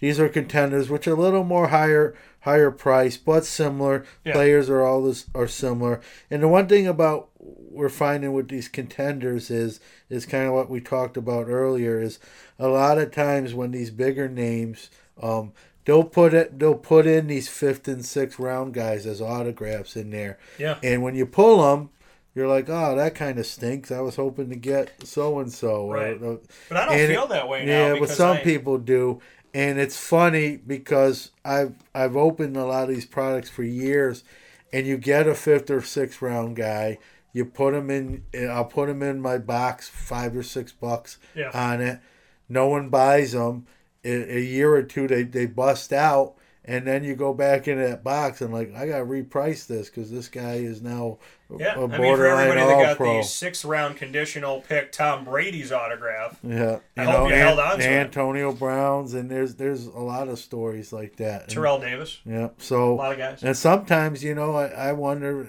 it might be a 50-50 proposition that the superstars come from the later rounds as Well, I the- mean, this year's seventh round, and for goodness sakes, there's numerous, there's like four to five guys in the seventh round, at the bottom of the seventh round, that I'm going to watch this yeah, year. yeah so I think they're going to make their teams. It's And- the Trey and- Quinns and, and, Yeah. and so on and so And forth. Football is football's is different than baseball because you don't get four years to hone your skills in the minor league system. You're Right. you're thrown right into the fire, and you have maybe two, three, three years is a is a luxury. And if you don't get it done, you're as you would, were saying, you have to find a, a lower league that that exists, or you're you're on your your life's work, whatever that might be, a regular Right. job. But I think I think uh, you know, and, and, like I said on the show earlier this week, it, it could be that I'm just paying more attention to the draft, that I'm paying more attention than I did my first ever mock draft this year. But when I'm pulling these rookies, and I, I'm seeing it from stuff that I've sold, you know, through through Dan Tortora Broadcast Media. I mean, I'm looking at the stuff that I've. sold. I mean, Matthew Thomas. I, for some reason, I've been pulling Florida State Seminole rookie cards, like a bunch Yeah. of them. And Matt Thomas, yeah, I sold his. I actually had it at a price. I raised the price. I thought it was too low, and I sold it almost immediately after that. You know, uh, Chukwuma Okorafor out of Western Michigan, I sold his. You know, so some of these guys that have gone, uh, Dorian O'Daniel from Clemson. Austin Proehl was the first card that I sold, and he was the second to last pick. He was the Matt Dayes of this year. Ricky Proehl's son, who spent a lot of time in the NFL, played for the Rams as a receiver. Austin Proehl out of North Carolina. I sold that card almost immediately from when I had put it out there. And I mean, that's that's the thing is the cards that I've put out to sell are the ones we're talking about. They're the they're the guys that slipped to the third round, the fourth round, the sixth round, the seventh round, and people really right now they want these guys. they want the they- autograph. Well, that that and they're they're cheap enough where if, even if they don't make it, they don't lose. right. You know, if I'm spending three ninety nine on a card, You're not going to cry about it if if they don't really amount. Their career doesn't amount to much. So Right. one of the guys, you know, and and I'm you know I know my stuff or, or if if you will, but what's in, in football. Some of these late round picks, I, I'm going to be honest, I don't know everybody. So Yeah. one of the guys here that I pulled an autograph of- is a Chase Edmonds, and when I did a little research on him, you know, I, I'm, I'm going to be honest with you, he's a running back from Fordham. And Right. You know, when you think Fordham, you don't think, you know, football hotbed. Okay. Right. And so I did. I never heard of him, and I did a little research on him. He was he was picked, I believe, in the third round by the Arizona Cardinals, and he's been compared to the guy he's probably going to back up, which is David Johnson. Uh, and they, they compare him measurables. He's he's a receiving backfield, and he's actually highly rated. Yet here's a guy who here I'm a football fan. I'm in the card industry, and I couldn't tell you who he was. And this guy is one injury away potentially from being a household name and a potential. And if he was on the team last year, he would have had plenty of playing time Yep. with David Johnson. Yep, there he is, 134 on, on the screen there. Yep. So he Oh, was drafted. Chase Edmonds, running back out of Fordham, drafted 134 to the Cardinals and uh, fourth round draft Fourth pick. round, yeah. And so we have his card here that we can Yeah. we can show you. So yeah, out of out of Fordham, folks, out of Fordham, Chase Edmonds, and a, a nice little C in scribbles. There's there's a first and last name somewhere in there, but Chase Edmonds. I, I, I don't know what happened. I, I got to ask the question too to to my boy Tyler Lydon. That's you know. He's THL or T Scribble L. I mean, you, you look at these you look at these two cards here, and this is Tyler Lydon, which also looks like TH with a little squiggle, and then we have you know C. Oh, so I, I love Chukwuma Okorafor. I love his because his is like Chukwuma, and then there's like no last name. Yeah, but some so, of, some of these guys, the problem is they're they're signing thousands of these Yeah. at a time, and they're just they're getting tired and they're just trying to Well, get I gotta, done. I gotta, I gotta, I, you know what? I might have to like jump out of the studio here into the office, run and get it, and bring it back because I have one where the guy like literally wrote it out to make sure you could read it. Some of them will put So- um, you know Bible verses uh, on there as well, which is Yeah. kind of cool. Um, the worst autograph, I don't have it, but if anyone wants to Google it or eBay it, it's Andres Gimenez of the Mets prospect. Yeah. his autograph is brutal. I don't even calling it an autograph might be an overstatement. It's it looks just like a bunch of squiggly. Little lies. Well, I So- remember when I asked Etan Thomas. Was it Etan? No, it wasn't Etan. When I asked, I forget the name of the guy. I it was um. I know that I know the name. It'll come to me. But when I asked him to sign it, he had come to my school and he was reading to us in the library. And when I asked him to sign his name wasn't Etan because uh, I like I like Etan Thomas and I, and I know that you know he wouldn't sign like this. This guy literally wrote his name in like third it like like third grade block letter. Like it looked like a child's writing. And I looked at it. I was like, no one's going to believe that this is a signature. Yeah. They're going to think I wrote it. But it, this is Tegray Scales Yeah, from and- Indiana. and he was undrafted, but he did sign after the draft with the LA Rams. So you never know. You You, know know, he's he's he's, he's, probably on the outside looking in. Right. But he's a linebacker. But you know, you hear stories about these guys all the time that just come out of nowhere. So And then this is Rasheem Green. These are the ones that I have a lot of. I have a Yeah. ton of these These- elite draft pick. yeah, these are cards. generally if you get the jumbo packs, like Dan was saying, You're gonna get at least one. There's one. They're, they're not one per pack, but if you buy three, you're almost going to get at least two autographs. Yeah, and the funny thing about it is I've bought I think like eight or ten packs of it of the jumbo, and I've gotten an autograph in every single one except for one. One, yeah, I bought So- six and I, I got five. So I, I don't want to say they're guaranteed every pack, but just about. And this this gentleman here, Rasheem Green, uh, was picked by the, the Seattle Seahawks um, in the third round. Right. Uh, so Pete Carroll went back to his uh, college team Yep. and plucked him. And if if you follow football, Seattle's kind of in rebuild mode. So this this this guy probably has a shot to see the field and maybe uh, See, and I, I sold happen. my Chuk where I could. And the thing is, right after I sold it, I said to my wife, I go, why did I put that out there to be sold? She goes, well, why'd you do it? Like, if you want. And I was like, I just like his signature. Because it was like Chuk Wuma, and it was the whole sticker that he used. There's no Okorafor. It's Yeah. just Chuk Wuma. And I was just there like, are some. Yeah, it's funny. There are that. some guys that just sign their first name and then their last name kind of just disappears.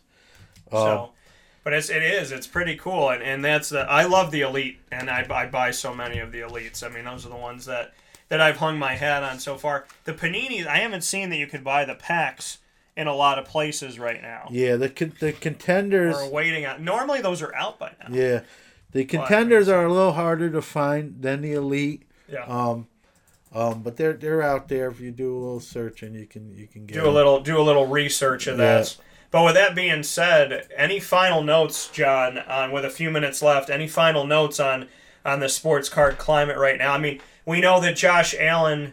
Let me, if I could say this really quick here, if you're looking on online on like let's just say eBay and you're looking for a Josh Allen auto card going to the Bills, you know, they're anywhere they're ranging right now from $60 to 109 to 80 to 175, 114. This one's 31 because and this is for another day, but Leaf and Hit. Really Yeah. nice cards, but their rookies are like $70 less Yeah, they're autograph. they're they're kind of viewed in the industry as that the redheaded stepbrother Yeah, of, yeah. of the paninis and Topps. Because a lot of these paninis, 110, 112, Yeah. uh, score 57. That's another one that's lower. you- you- this this is the perfect example of what we were talking about before.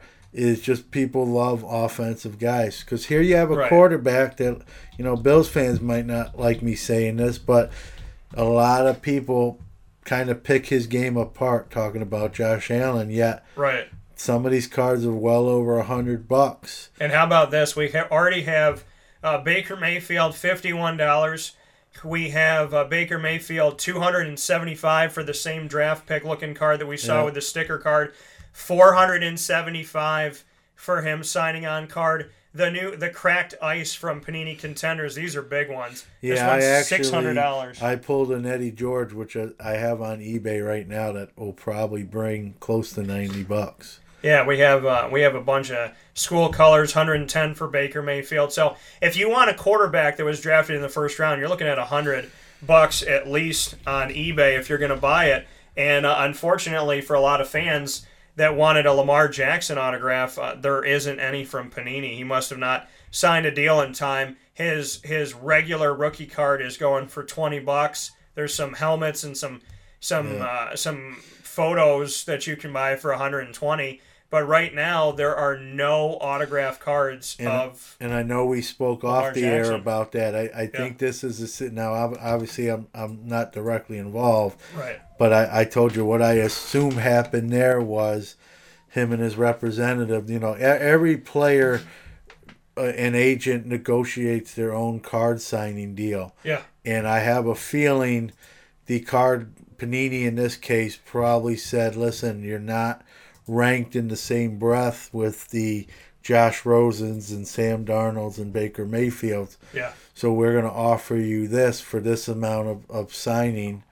And they probably balked at that and said, "We would like we you you say that, but Yeah. we my client or I feel I'm just as good, if not better, than any of those guys. Yeah. So we should be entitled to that same sort of signing contract. And it looks like they got caught in a dispute. Yeah, they probably both had a stare down contest, and, and Panini didn't blink, and therefore there's there's no Lamar Jackson autos in these Which are going to make it worth a lot more when they finally come out. Yeah, yeah, and, and sometimes you hear about these cases where they actually player will hold a grudge and and Yeah.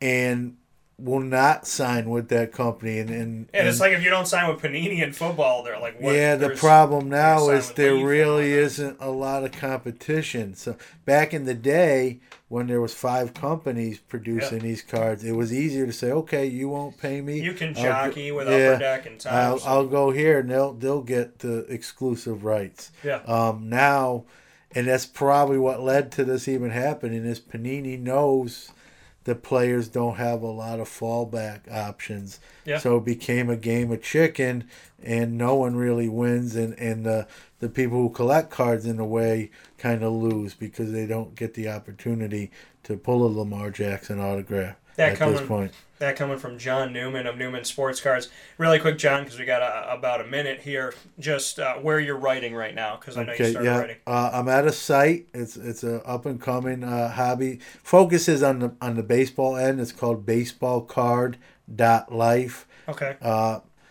uh, back or forward slash. If you search baseball card life, uh, it'll come up. It'll come up, Um, okay. Tons of articles pertaining to to the the industry with with baseball cards. Okay. Super collections.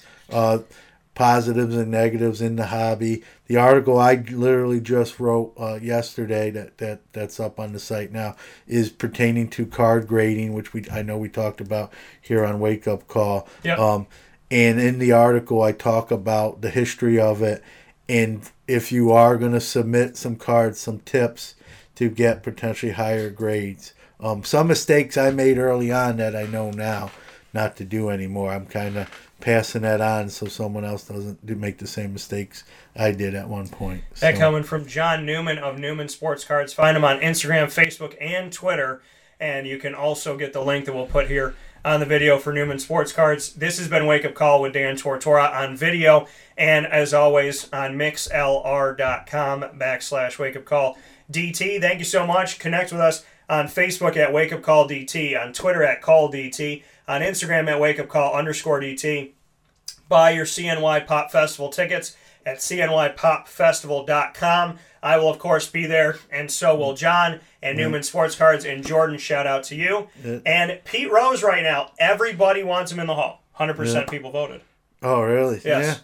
What's that tell you? You know, I, I think he should be, but we'll see what baseball wants to do there. And we thank you so much for tuning in, and we look forward to talking with you soon. God bless you, and have a phenomenal day, folks. Be well.